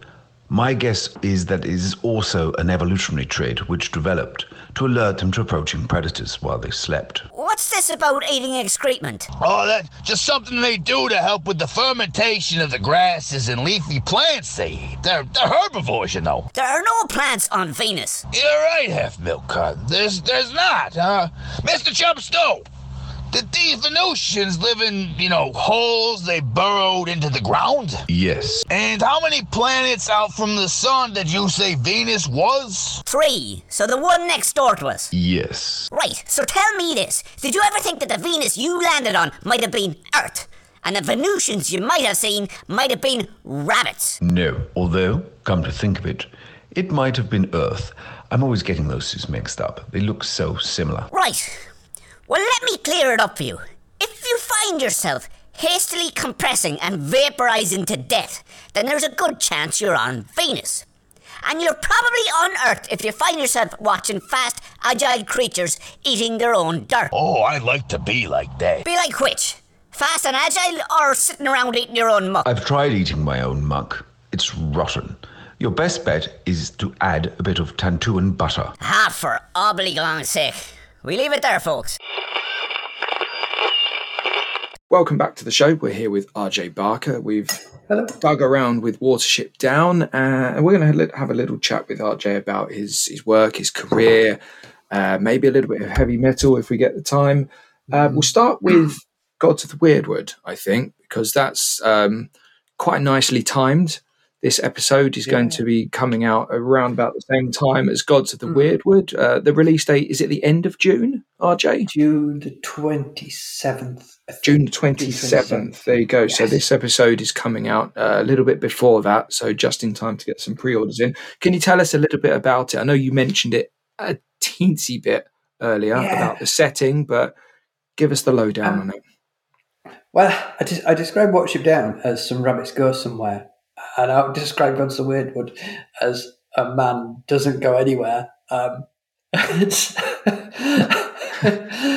um, I, I think you need to work work on your elevator pitch.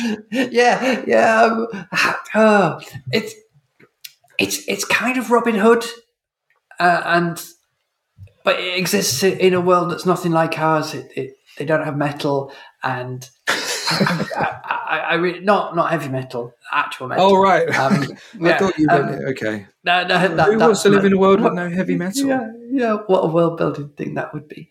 But it, it's it's basically it's a story of a man who was the chosen one.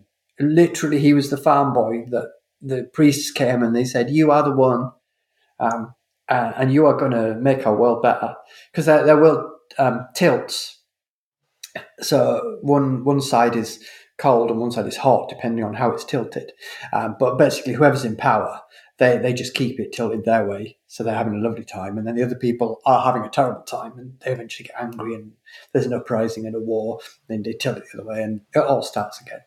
Um, and there's a, a kind of warrior class who can use magic who are just awful and will kill you for fun because they're, they're not nice. Um, but Khan was meant to be the one who tilted the world back. And he got to about 15. He didn't really want to be this person. It was quite a brutal training regime. And then suddenly it turned out it wasn't him, it was someone else. Um, and everyone was gone. And he just didn't know what to do. And and he had all this power that he, he hadn't fully learned to use, and bad things ensue. Um, and then you meet him in his, his probably late 30s, and he's a hermit living on his own in the middle of this wood, and he just wants to be left alone. But life People is won't. not. No, it's not going to let him be alone, uh, and it. Uh, it's hard. It's about somebody running from something, and running from who they really are, and the fact that they can't escape it. Well, I, Which I is like the sound of it already. So, so it, even though the responsibility evaded him when he Hmm. thought that it was his to take up, it finds him eventually in some other form. That's what it sounds like.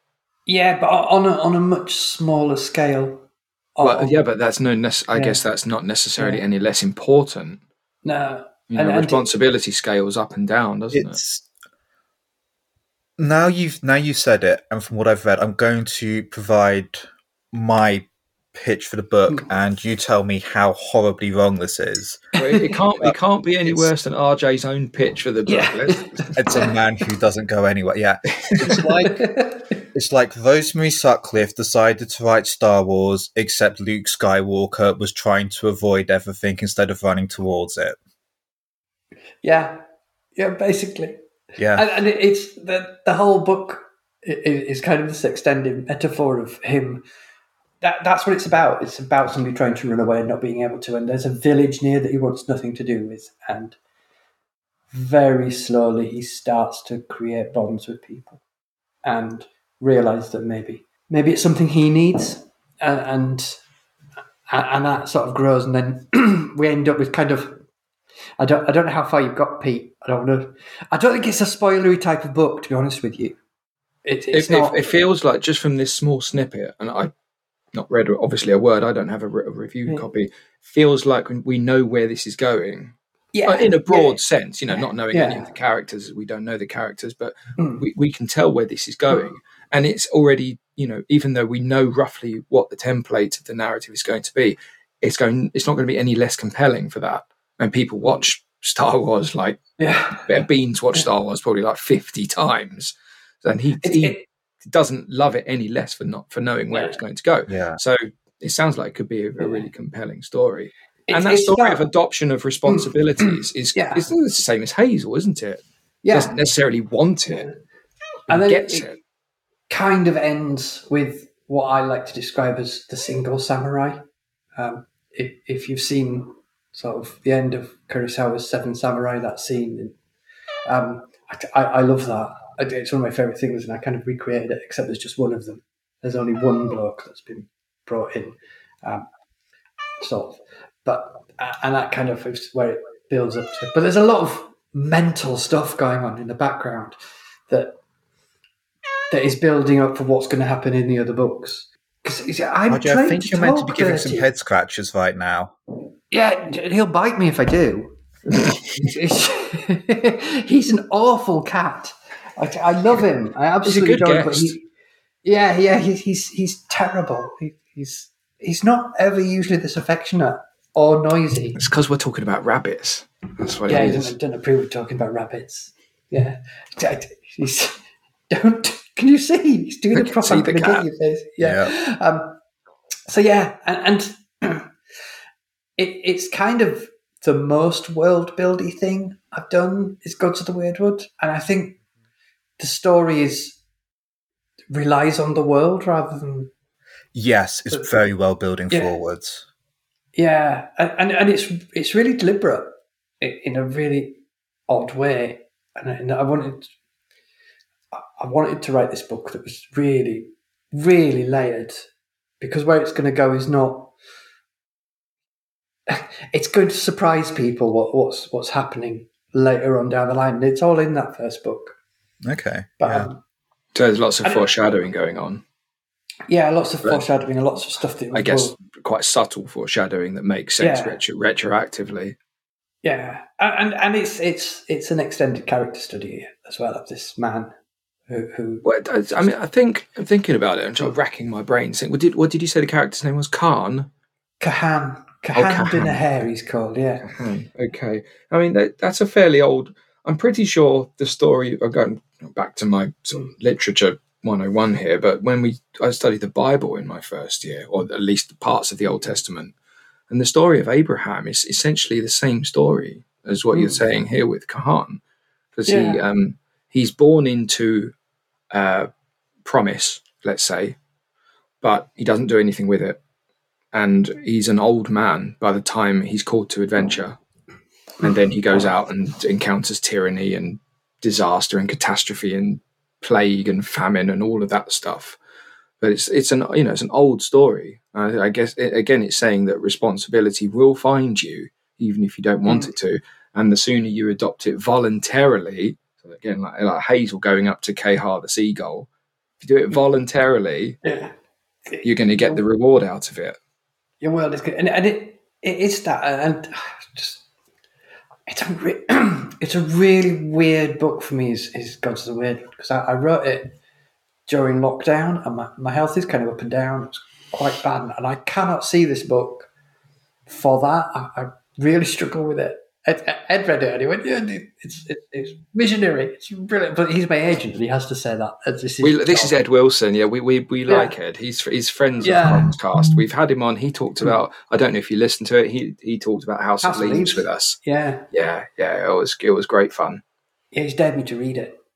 He's dead. Wait, you, oh, you you must read it. You I'm- must I'm- read I'm House of gonna- Leaves. It's in, it's insane.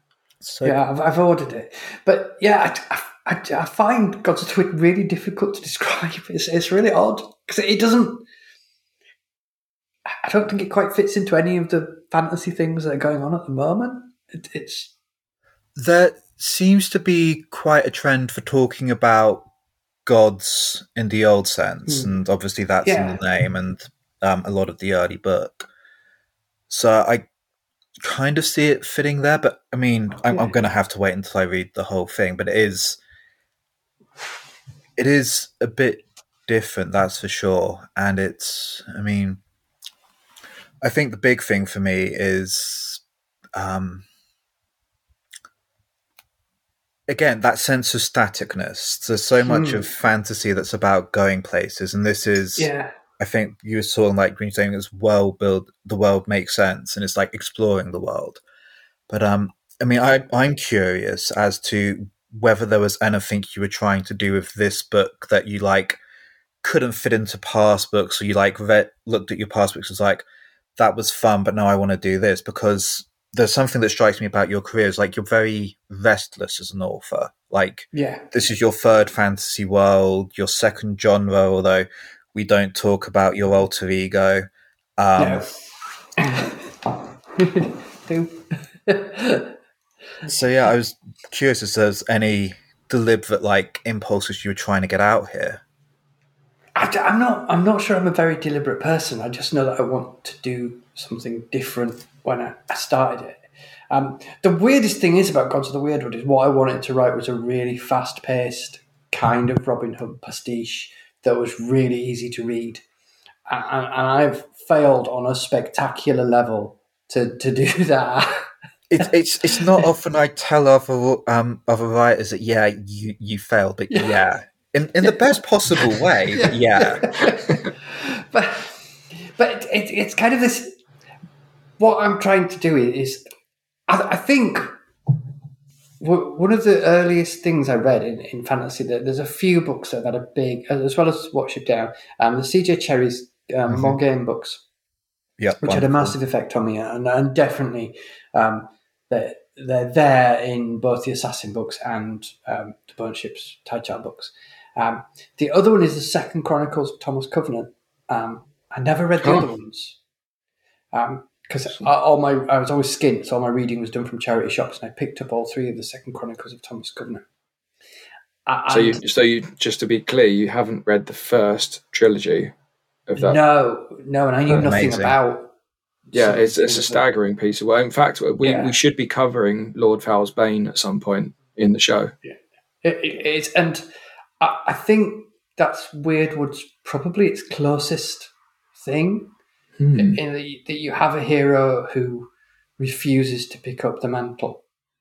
Um, and in the in the way that Thomas Covenant will uh, that you spend the entire trilogy screaming at him, just use the ring, you idiot. Um, and and and Ka- Cahan is, is somewhat similar to that in that he's he's frustrating, but it, it's a study of a man who's very scared. I think, uh, and scared of himself. and what what he can do and what he's done, and that that fascinates me. And a, a study of someone who desperately wants a friend, um, but doesn't know that. That turns up a lot in my fiction. Yeah. Um, Again, very, very Girton. Yeah, yeah, it's it's very. I think that comes up. I, I don't know why. Um, but maybe I desperately want a friend, and uh, but um, uh, there's a writer called Mark Catley who's a TV writer, uh, and I before just before I got published, um, I went on a course for theatre writing that he ran, and he told me the best thing about characters, which which I just never thought about consciously before, and he just said every character should have um, what they need and what they actually want. Um, and what they need is, is often at odds with what they want. Because Cahan thinks he wants to be left alone.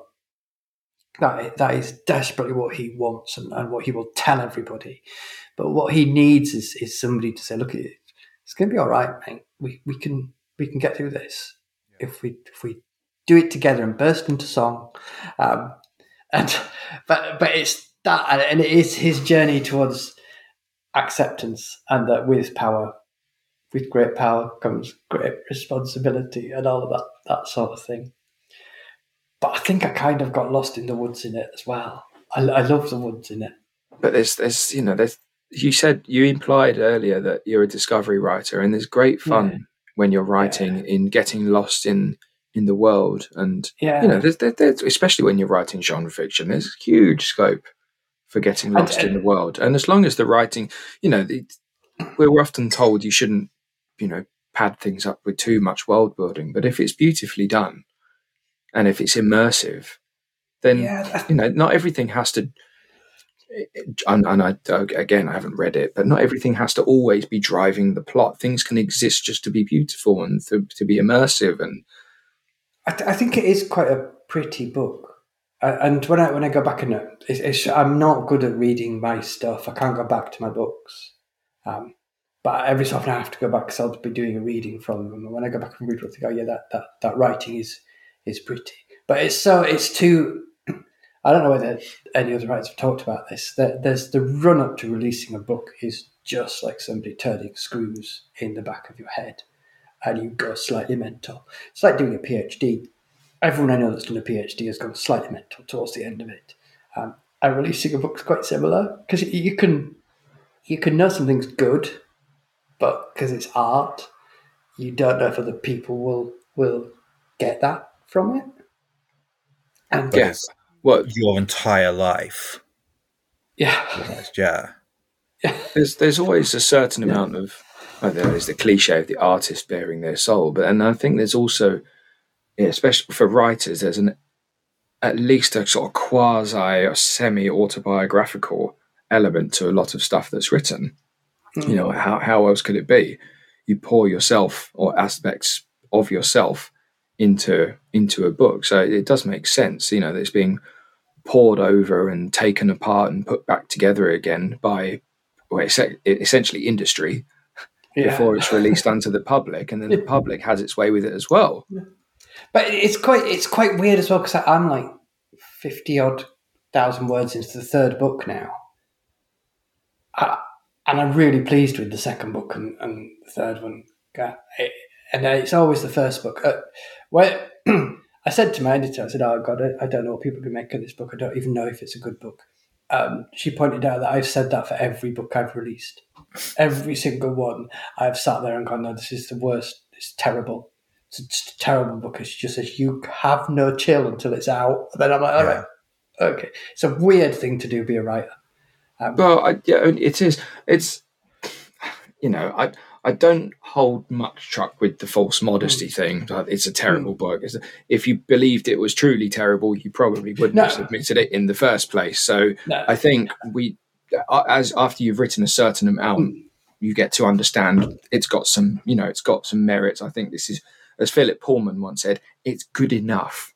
You know, it gets Well, to a certain level. It's good enough. I can submit that, and then the editors can have their way with it. And da da It's da a really weird thing that, that I, I, you know, on a on a technical level that it it's of a level, Mm. and and I know that I joke about Ed, but if, if Ed had read it, he'd be coming back to me and managing my expectations if he thought it was terrible.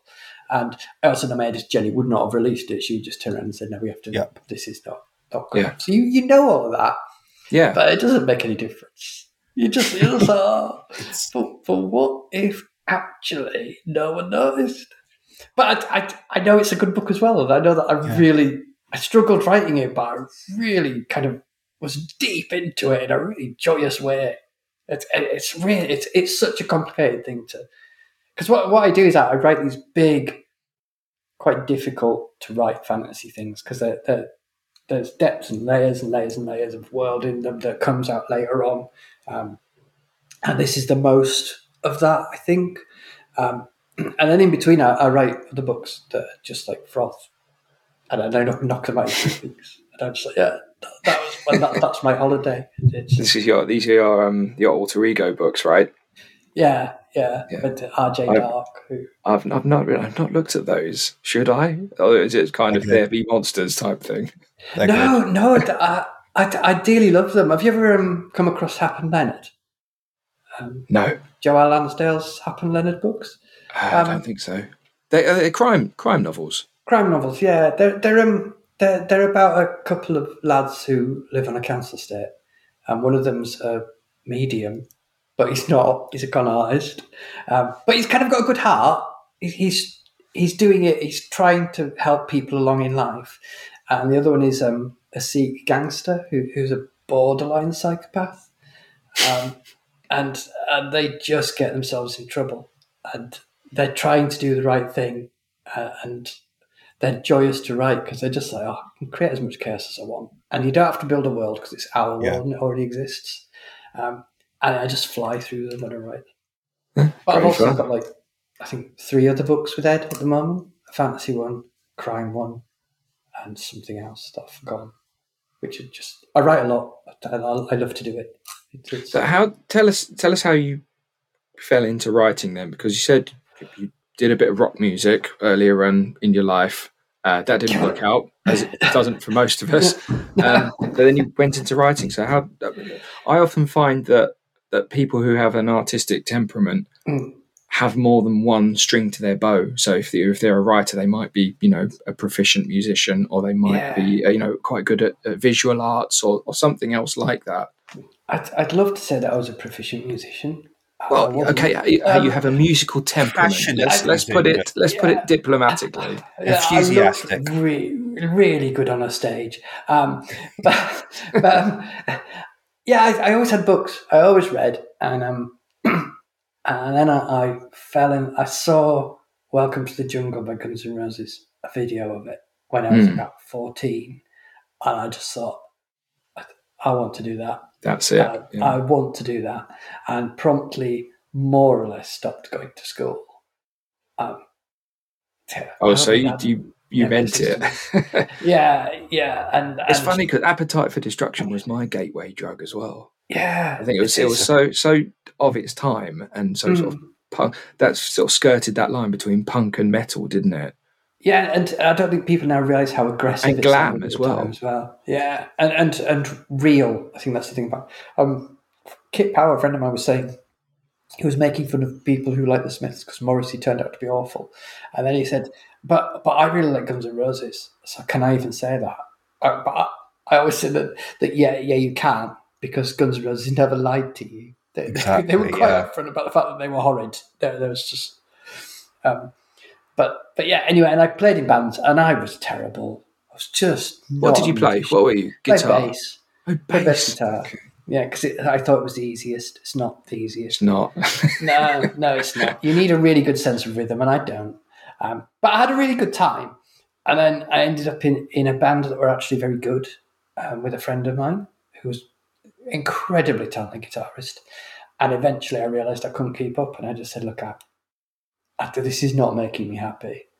Um, I, I'm going to go and do something different." And I did. And about a week later, he rang me and said, "Look, you might not be the best musician, but you're the heart of the band. Come back. We need you here. We'll just write. Just write simpler stuff for you." And I came back and we rehearsed. And at the end of it, he went, "Actually, I think you had a point. Um, you might." That's how you get. so I love um, it. He could have just invited you back to be there, Chas Smash. That would have worked better. Yeah, yeah, the Bez. I could have been the Bez. Yeah, you could have been Bez. Yeah, just cool it with the maracas for a bit. Yeah, but um, it. and I thought, well, I can't. I don't want to work in a call center all my life, and that was literally mean- all I was qualified to do. That that is a bit of a USP, isn't it? Like a goth Bez. Do you have any goth with, with maracas at the front of the band doing some dancing? Never been That, done. that would be needs different. needs, to, but also can't dance. The Bez, bless his No, no, Bez. not- can't dance. Um, but I, I, I've never been one for drugs, and I think that I think you really need the drugs to, to, to do that. But um, Bez certainly needed the drugs. I, I decided that I'd become a novelist. That was Hmm. what I decided, um, which I immediately regretted not going to school because I had to teach myself how to write, and and I did, and I made that decision that I, I would be published by a big publisher or nothing, and that was what I was going to do, and it took thirteen years um, from that decision. Well, this is this is a, a good. A lot of our audience are writers. Whether they Yeah. some of them have been published, um, mm, I would say the majority have not. Um, but it's I think it's instructive to hear that that you say you had to a that you had to teach yourself, b that it took thirteen years, and I'm guessing a fair amount of failure along the way Yeah, to get to, to where you are now. And weird failure because I I never I, I, I never really submitted stuff. I think I submitted two or three manuscripts in that entire time. Quite a lot of short stories.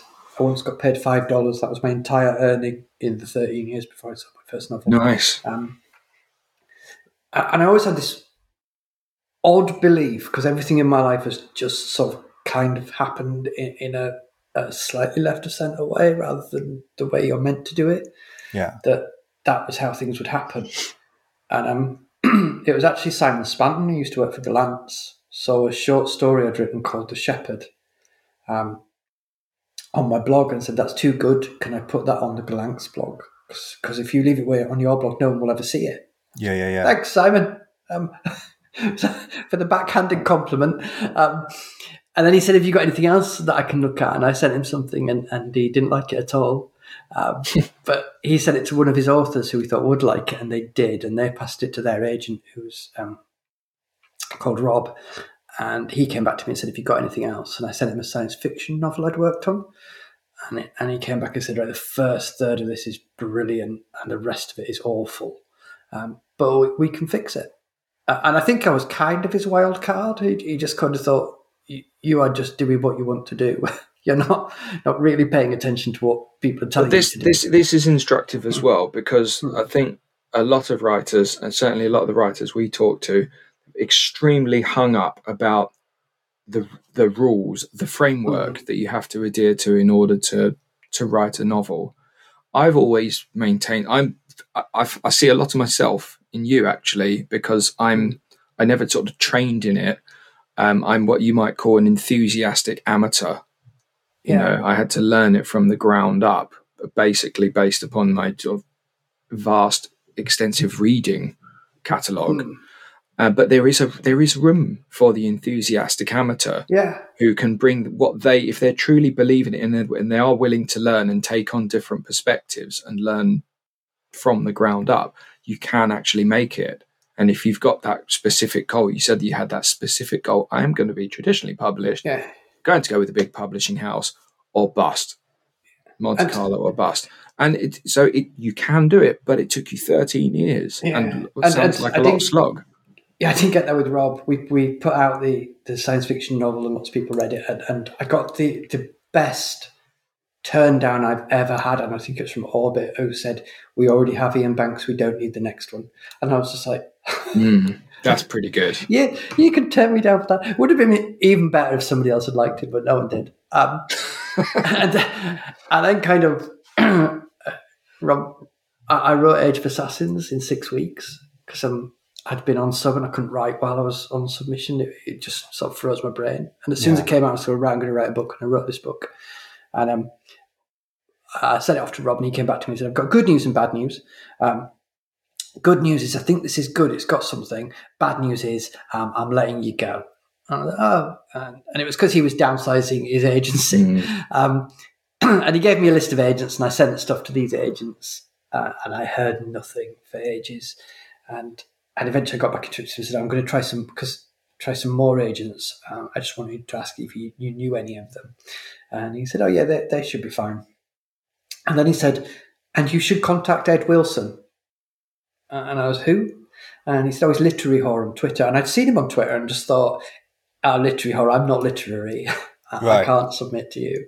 But Rob said, "No, I think you'll get along with Ed. Just submit to him." And not one other agent got back in touch with him, but Ed was back in touch in a week. I, I must admit, uh, it again. There's this perception out there that agents are because they're the gatekeepers to the industry that they're kind of snooty and a little bit standoffish Yeah. and aloof, and that you know that because you, they only send you form responses and form Mm. rejections that they're not that amenable, and then you get somebody like Ed who just sort of blows that perception out of the water Yeah, because he's so he's so he's he, he enjoys talking to writers. he's, he's, like, he's lovely. revolutionary. I, I love him, and he's the perfect agent for me because he never says, "Don't do that." When I when I say I'm going to write this thing, and he'll go, "Okay, then." Yeah, but don't no, it must, it must be great thing. having somebody who's got that attitude Mm. in your corner, you know, backing your work. Yeah, and, and and he does, and, and he's not frightened to sort of tell me when I'm being an idiot either.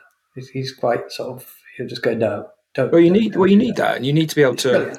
to trust somebody, don't you? You don't you, you don't Yeah. want uh, insincere flattery all the time. No, you know, he's- he's sincere ab- praise, Mm. bueno, Yeah. but He's absolutely on my side, like, Mm. and and he's always right, which is really annoying. He- He'll say stuff, and I'll think, mm, "Really, Ed? Really?" Uh, and then, yes, yeah, really.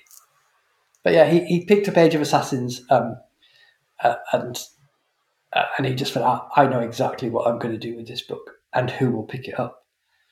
And I was like, "Okay." And then, and then he sold it, uh, and I I received not a big advance by any amount compared to some people, but more money than I've ever seen in my entire life. It ju- and it changed my life in that moment. Hmm. Um, and it, it's, I, I love him. Well, there you go. Because a lot, a lot of people have listened to our show because we talk to people in, we talk to publishers and agents and plenty of authors, and some people come back, uh, you know, on the episode threads and say, "Oh, I'm so depressed because this this writing like is sound is so hard." And it really, I think people listen to mm. your story and hopefully they'll be a little bit motivated. You know, they'll have a little bit of energy. They'll be energized and think, "Yes, it's possible." You know, it's It not, is- it's not easy, but it is possible. you can do it. If any, anybody, if somebody's got to do it, why not me? Yeah. And every day I I wake up and think, oh, oh fucking hell, I'm a writer. I, I'm actually, I, I'm doing this. And, I- and I almost never don't have, like, I write Monday to Friday, and I almost never have a day when I don't write, apart from I've been writing a bit less lately because I picked up Skyrim again, which is, was a mistake, and I shouldn't have done it. And I'm quite cross with myself, but, but I love it. Um, and I, I quite often you sit down and I sit down and think, oh God, I don't, I don't know what I'm going to write or how I'm going to write. And then I, I write a thousand words. And I can always do it when, when I do Yeah. it. Well, Tade said to us last time he was on. Mm. We were talking about his writing process, and he said sometimes you just got to allow yourself to write crap. Yeah. just, just you know, there's no such thing as writer's block. I think. I think the writer's block thing is wanting to pour out something perfect in in in the first instance. You know, fully formed, but it doesn't work Mm. like that. So somebody who's just got to vomit up what's there, and then you can sort it out later. And, often it's not that bad. I mean, sometimes it's a bit crap, but you have to force. You know, once you get the bit of momentum and flow going, I, I know Tade quite well, and, and we, we both have that attitude. Um, uh, Chaz Brenchley, I don't know if you know Chaz, Chaz Brenchley, the writer. no, no, Um, he wrote a book called Dead of Light, and he's he's a tremendous, tremendous writer. Um, he once gave a general bit of advice that what works is what works for you, and that is the most freeing thing ever had in my life. Because up Yeah. until that point, I've been reading things, and people have been going, "Oh, you must do this and you must do that," and and kind of curtailing my voice because I'm, a- I'm a very voicey writer. In, that, that you you'll like it or you won't. I think that's the, the thing the thing I know with each of my books with Wyrdwood, I know that there's some people going to read Wyrdwood and they're going to be like, oh, I am hundred percent into this. This is mental. I, I love it. And some people was going, no, not for me. And that's But, that, but is- you could say that about any book Yeah. ever, couldn't you? Yeah, yeah. I, I, I think it's a a thing to aim at. Yeah. Definitely.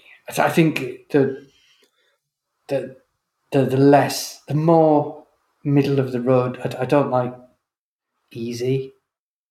I don't- Well, no, I, I think you should challenge yourself. I agree. Yeah, yeah, and I don't But what- want comfortable either in fiction. I, I struggle. It's really That's it's just it's, it's difficult, isn't it? Because publishers often want they want comfortable Yeah. because they want Mm. they they want something that they're pretty confident is going to sell. So they need to feel comfortable with something. Mm. Whereas the job of the artist is always to sort of be sort of doing that tightrope on the edge of what's known and what's not known, and When, trying um, to figure out what how to articulate that. when we did Bone Ships, um, Mm. I, I didn't pitch it as you usually pitch things. I sent Jenny a five-page prose poem eh, written in the style of the world, uh, and, I, and she, and she went, "All right." My editor Jenny, and I, and I just think she's a hero for reading that and just going, "Yeah, let's let's do this." And I think the day before it came out, someone, a writer friend, said to me, said, "Oh, Orbit was so good putting out your book." Uh, what do you mean? Well, everyone knows that shit books don't sell. I was like, I, I didn't. Nobody told me that at any point. It wouldn't have stopped me. I, mean, that's the book I was going to write, and that's, Yeah. that's how it worked. But it, it is, it's a weird, weird world. I've completely lost lost track. Pete was going to talk about Aydor, though, and I didn't want to steal that from him. While I remember, I've completely forgotten what I was going to say about him, other than I do absolutely love that character. Um, for me, um, Age of Assassins was one of the books when I was getting into exploring new fantasy again, rather than just rereading what I loved from my childhood. Was one of those books that struck me as the perfect balance of all the things that I loved, plus a whole new attitude. Um, and I, I remember you talking about CJ Cherryh, and it's like I, I definitely get a lot of the same atmosphere in it. And I think one of the great things about it is it's not told from the view of the chosen one, it's told from someone near the chosen one. And the way our view of who the chosen one is or was meant to be dances around. And there's a character in the first book called Aydor who's he's the heir, he's a a spoilt, unhappy woundwort, for want of a better Yeah. word. And the way over the books he's given an opportunity to um be in a different role, have different expectations, and the way he becomes happy within himself and is able to be the friend that Girton was always looking for, always kind of thought he had somewhere else. But all the time it was Aydor, and he's this end of the book, he's just this big, laughable oaf who's incredibly solid as a human being mm, he's happy, dependable, loyal. Um, I don't know if you've read much David Gemmell. I've read um, I've read Just the Legend, uh, and the, those books. Is it Drenai books? Is that Yeah, yeah. yeah. There was an archetype that Gemmell loved to do based on his own stepfather of this rogue of a brawler who you wouldn't trust really with your money or your drink or anything else, but you would absolutely trust with your life. That was what I saw in Aydor. And yeah, Yeah, huge it fan of that character. And and uh, Dan was talking about discovery writing. Um, Aydor was meant to die in the first part of the second book, and and there's a scene where where where Girton meets him again, and what happens is not what Girton expects it to happen, and it kind of just wrote itself. And by the end of that, I, I just I, I knew exactly where he was going from that point, and I just thought, oh, you, you make total sense now. I think that's the It's most nice- nice possible feeling. moment as a writer when all of a sudden your plans just melt away and this new, far better plan just appears and says, Hi, we've got some business to do here. And it's like, it's almost like a sacred moment. Yeah, it's it's ah, yeah, but it, it Wyrdwood was really Wyrdwood is the uh, it's kind of a magical journey as a book. That's what I'm trying to get out with it. it, it it's it, it's I, I don't know if you, you've ever read anything about it. It's the the journey of, of discovery, and it's I, I read a lot of Celtic the old Celt myths and stuff like that and I think there's a lot of that in it of the dark mysteries that are out there. Yeah. Um, and that, that's it's it's really odd. I often don't know what a book is until I finish the entire trilogy. But uh, and then I look back and I can see, oh, that's what it is. But I, I know that that is built built into Wyrdwood. It it it's about there's the idea that you you need to be damaged to to achieve wisdom, uh, and that is the process. Cahan is You need to suffer. Yeah, yeah, and and not not necessarily physically suffer. You, No. you you, you need to confront. Well, most suffering. most suffering Mm. arguably isn't physical. yeah, It's physical pain, but suffering is something different. it's it's it's It's really it's, more existential. It, it- it's it's being confronted with the That it's- a possibility of despair, I suppose, isn't it? It's a theme I, I- come back to again and again in my work is uh, of of you have to sort of run towards the thing that frightens you most. To get past Absolutely. Yeah. Uh, and and uh, that's Joron as well. Joron is is terrified um, throughout the entire trilogy of the Yeah. Well, well, that, Jung Jung made that observation uh, when he was doing his mythological studies, and he said the and uh, he, he he put it in Latin, which escapes me at the moment. But it, essentially, the thing of the the thing of greatest value is hidden in the place where you least want to look. that's good. I like that. I'm going to steal that off you. Well, you're, I, I, Yes. yeah, it Thank pretty. I mean, you, yeah, Yeah. it's, it's Yeah, Jung, so it's, it's going to be good. And and in the if you say it in the original Latin, it sounds even better. But um, But it, yeah. that that sort of weird was it is this looping journey of this man who, who keeps coming back to the same It's, place. it's so funny, you know, that, that idea of a looping journey, well, Yeah. like a, a meta journey where the same thing keeps Yeah. happening. That's that was one of the things we read into Excalibur, which is Mm. essentially the same story, which is taking place over in different scales over and over again in different scenarios throughout the whole story, and it scales up and down. So it happens at a micro level, so such as the interaction between two characters, Mm. where where um, there'll be a confrontation and something dies and then it revivifies. And that happens in a, in, in a group of characters so with the knights of the round table and it also happens to the whole nation state of england. And things Mm. die they, they, they, they're confronted with a conflict they die and they revivify and you have to confront things again. And it just keeps going on and on. It was so clever and if, if you're tapping tapping into that Mm. it's so it's so funny that these uh, one of my favorite quotes is from Umberto Eco, the Italian Hmm. writer, who's one of my favorites. And um, he wrote an essay about the intertextuality of texts, in which he argued that every book, every book, is simultaneously referencing every other book all the time Mm.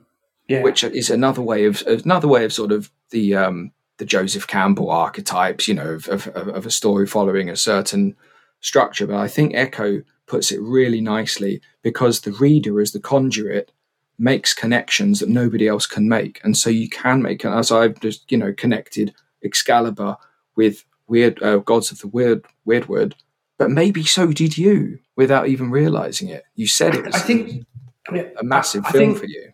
Yeah, Arthur is, is in a lot of stuff I write. Like um, the the Age of the Assassin books are, are an Arthurian story that they, they were imagined as that. Um, even even to the point that um, Girton gives the king a sword. He literally sort of there, there- there, is that, and in my head, Girton is Merlin, and um, is Arthur. Um, this is the most childish thing ever, and I've not told anyone officially. This is good. We like a scoop. Yeah, it's it's um spoilery if you've not read it, but um Girton has a friend who is the one that is going to be king, but he- nobody knows he's he's going to be the king in the traditional thing, and he's called Rufra, R U F R A. Now, just say it backwards. I think we know where we're going with this. and it was my placeholder name. I I just thought, uh, I'll just write Arthur backwards. Got And, and I'm, ah, nothing like a placeholder name that sticks. Yeah, and by the end, I was just like, no, no, that's who he is. That's it. Suits him. That's that's the right name. It, it That- is, It's going to stay. I've That's so seen cool. Has point anybody has anybody figured that out? Somebody must have figured that out. No, Really? I have seen you point out on Twitter before that Aydor also sounds a bit like Arthur, and also Aydor is Yeah. frequently referred to as a bear. With Yeah. Arthur, yeah, two Arthurs. Why have Um, one when you can have two? yeah, I, and I have a friend who um, I have who I talk my books at all the way through. Each book, I talk, he's lovely. We play badminton, and, and we get very little badminton done. But I talk my books at him, and he just takes it all. And um, he's responsible for the Gullaime in Bone Ships because originally I was going to have a world where it was just birds and there were wind wizards. And he said, I love the idea of those bird wind wizards. And I was that's not what I said at all. Birds and wind wizards. But by the time I got home, I'd had this amazing idea of, of these bird wizards. And I, next time I I'm going to have bird wizards. And he was like, what, what, a, sh- what a shock that, that that. But um, he, he was an Arthurian scholar. It's what he did his PhD on. So, uh, and there's a lot of stuff in the Assassin books that, that's like deep Arthur stuff that he gave Yeah. me. He was like, yeah, you should put this in. That I have forgotten now because I, can't keep a thought in my head for. I've got Well, well, maybe it's sort of hanging in there in the subconscious Yeah. somewhere. Uh, as we're talking about scoops and exclusives, tell us about the Muppet. when I first met Ed, Ed Wilson, my agent, when he, he picked, picked me up um, after I'd been unceremoniously dumped by my last agent, um, he asked me what, what is the thing that I would want most in the entire world, and I said a Muppet of me because I love I love the Muppets. There's just Muppet Christmas Carol. There is no better film at all, um, and and I had clearly put that in the back of his mind and kept it there. And then when we sold Wyrdwood, he he gets his authors a present. He always does that. And he had been conniving, that is the right word, behind my back with my wife throughout the whole of um, lockdown. And there was sending pictures backwards and forwards. And they had a group of people who used to work for the Muppets have set up their own company, and they made a Muppet of me. And he's, he's is- here. He lives in the bedroom. He's called That is awesome. Yeah, I love him. I love him so much. I'll send you a picture of him so you can put him on. Oh, that's awesome. Yes. That's awesome.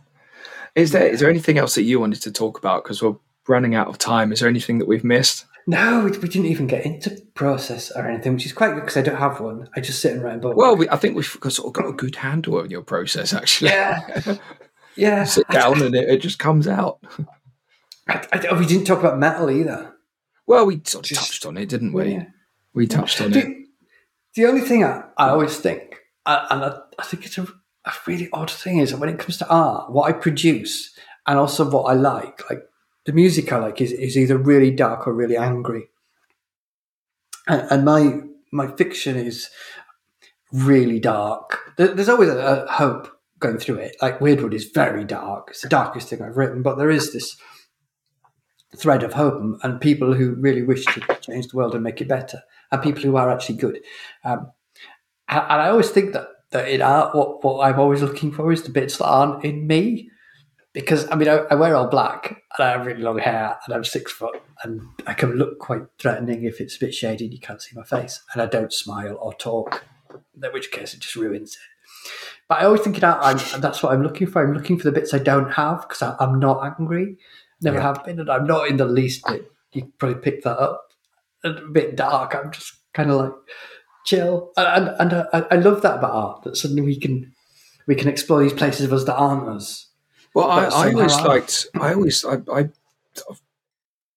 fell into heavy metal. I was always into rock music when I was younger, and my dad had all hmm. the sort of classic rock hmm. collection. So that's sort of CDs and records that I used to listen to, and then I sort of graduated through Guns N' Roses, and then into Metallica, and then some harder stuff like Machine Head and Pantera, and all, all those hmm. guys, and then. I- I got into this, some real hard stuff like Strapping Young Lad and Devin Townsend. Oh, yeah. Mm. Yeah. Um, but I always thought that metal, it appealed to me and my sort of artistic side because it, it always skirts that line between order and chaos. And it sounds chaotic. It, it really does. But it, it sort of takes it and makes some sort of order out of it. It is angry and aggressive, which is, it sounds like chaos, especially if you're not used to it. The first time I listened to Pantera, I thought, no, it's just noise. It's actually just noise. then you you listen to it a few times, you think, wow, this is really good. You know, there's a lot going on here, and you sort of break it down. And I, I think I my right I like to approach writing in the same sort of way that it might look a little bit chaotic. People tell I. I sort of throw everything at the kitchen and the kitchen sink uh, a manuscript when I'm doing it and just see what happens, which is the chaotic side. And then you've got to sort of organize it into some sort of order. And I, when I, I, I did get onto some sort of prog rock as well. So I enjoyed Dream Theater and Symphony X mm. and, and I like Maiden's proggier stuff as well. but there's, I, well, I mean, what do you think of that? Of this idea of like, it looks chaotic and maybe it feels chaotic when you're putting it together and then you can sort of organize it and order it and you've got something that skirts the line. Yeah, I mean, I mean, mu- the thing about music that's really clever is, is it, it's not chaotic because if it is, it, it falls apart. Well, I think it needs uh, it's, music Yeah. is so strange. It needs a it needs a bit of Mm. chaos. It needs something. Otherwise, Yeah. you've just got a man, you know, like a manufactured pop song that has four chords and it just repeats, repeats, repeats, repeats. You know exactly what's going to happen. But the really good stuff has, has a little bit of chaos, like a bit Have of where you know, yeah, the unexpected. It's the difference across- between what's in the surface and what's in the center. All Yeah. of music in the center is incredibly organized. A Mm. lot of it on the surface appears chaotic. Have you come across Zeal and Ardor? Yeah. They're astounding. And I'm going to give you a, a recommendation for you to go away and listen to something. Um, two tracks by the same person. And I doubt you would ever come across them usually because they're a country band. Um, well, kind of country band, Country by Way of the Sisters of Mercy. Um, there's an artist called David Eugene Edwards, and he was a band called 16 Horsepower. I, And if you yeah. find America, do you know 16 horsepower? Oh, you, you are the first person I've spoken to. They're, they're- blew my mind the first time I heard 16 horsepower. They're there's a track called American Wheeze, which makes the accordion scary. Uh, uh, and I just, I was like, what, what is this? I, I've never heard anything like this. And um, but recently he did a track called Fab Tool with um some French electronic music people. Uh, and watch it on YouTube because watch the video as well. Uh, and it's the most jaw dropping music I've probably heard in a decade. Just, Well, I've just never heard I, I mean, like it. it, I'm, I'm, I don't know about you. We, we, I think we're all of a similar sort of vintage on this call. Pete's probably the baby of, of the three of us. But I got to a certain point where I only wanted to listen to the music that I was familiar with growing up. I was like, no, I've got my comfort zone and I'm quite happy with that. And every now and then something new comes along. It's not very often these days, you know, Yeah. discovering loads of new music. Occasionally something comes along. So I'm really pleased that you mentioned that. Yeah, oh, they- they're, they're, a band called Woven Hand now, who I'd love to. It's really odd because they're David Eugene Edwards is very religious, which he's not. I'm not. Um, I, I thought they were Satanists when I first heard them because it's not a version of religion that, that I understand. And he- he's a lovely man, very um, left wing. But if you listen to the way he sings about God, he must just be terrified all the time. Of Well, I'm so pleased that Peter's heard of 16 horsepower. It's so rare you meet people that actually know who they are. I, I will give one recommendation back. Have you heard of a band called A Forest of Stars? No. Um, this avant-garde black metal band, a lot of violin, a lot of it's this Victorian occult rage against everything wrong kind of theme to the lyrics. Um, look up a song called "Drawing Down the Rain" in particular. Okay, I'm there for that. Yep. And I hate to be rude, but honestly, uh, RJ's left me in a mood to go read Gods of the Wyrdwood. So, well, we're probably out of time. So Yeah. I'm just glad go. that he's, he's going back to it. 'Cause that's just all you want to hear is somebody going, Yeah. I want to go and read this book. Well, look, RJ, it's been fantastic having you on It's as a been guest. It's been absolutely great fun. It's been loads of fun, and uh, yeah, we've enjoyed every minute of it. So thank you so much. And yeah, I mean, who knows? Maybe we'll perhaps we could have you on again as a guest in the future sometime. Yes. Yeah. And if I do come on again, um, don't forget this. I'm going to do a private cathedral by James Lee Burke, which is um a, a crime novel, but it's a crime novel in which the heroes are hunted down by a thousand year old assassin from hell. And the denouement takes place on the River Styx. and it's the, the most a private cathedral By James Lee Burke. Yes, it's about book 20 of his Dave Robicheaux books, and at no point in them is there an assassin from hell. There, there there's there's the little hints that maybe something supernatural is happening occasionally, or maybe he's just drunk. And then in a private cathedral, he just goes, nah, I'm all in. That sounds awesome. Uh, Okay, and that's you, awesome. You never doubt it. But anyway, I'll let you go because my, my wife wants to come and watch television. She's going, will you be like half Fair an enough. hour? Okay, no, it's been fab- fabulous talking to you. Thanks so much, It's been RJ. Yeah, it's been brilliant. Thank you so much. Fantastic. Bye bye. Thank you. Bye. See you soon. You got a beautiful chin. This episode of Chronscast was brought to you by Dan Jones, Pete Long, and our special guest, RJ Barker. Additional content was provided by Damaris Brown, Brian Sexton, Jay Starlipper, and M. Rose Nagel. Special thanks to Brian Turner and all the staff at Chrons, and thanks to you for listening. Don't forget to like, subscribe, rate and review, and continue the conversation at sffchronicles.com. Join us next month when our guest will be Anne Perry, the publishing director of Quercus Books. Anne will be joining Pete and I to talk about Naomi Novik's multi-award winning high fantasy from 2015, Uprooted. I. But how was I to know you'd been my heroes too? With your incessant talking, you're becoming a pest. Rabbit, rabbit, rabbit, rabbit, rabbit, rabbit, rabbit, rabbit, yeah, yeah, yeah, yeah, rabbit, yeah, yeah, rabbit, rabbit, rabbit, rabbit, rabbit, rabbit,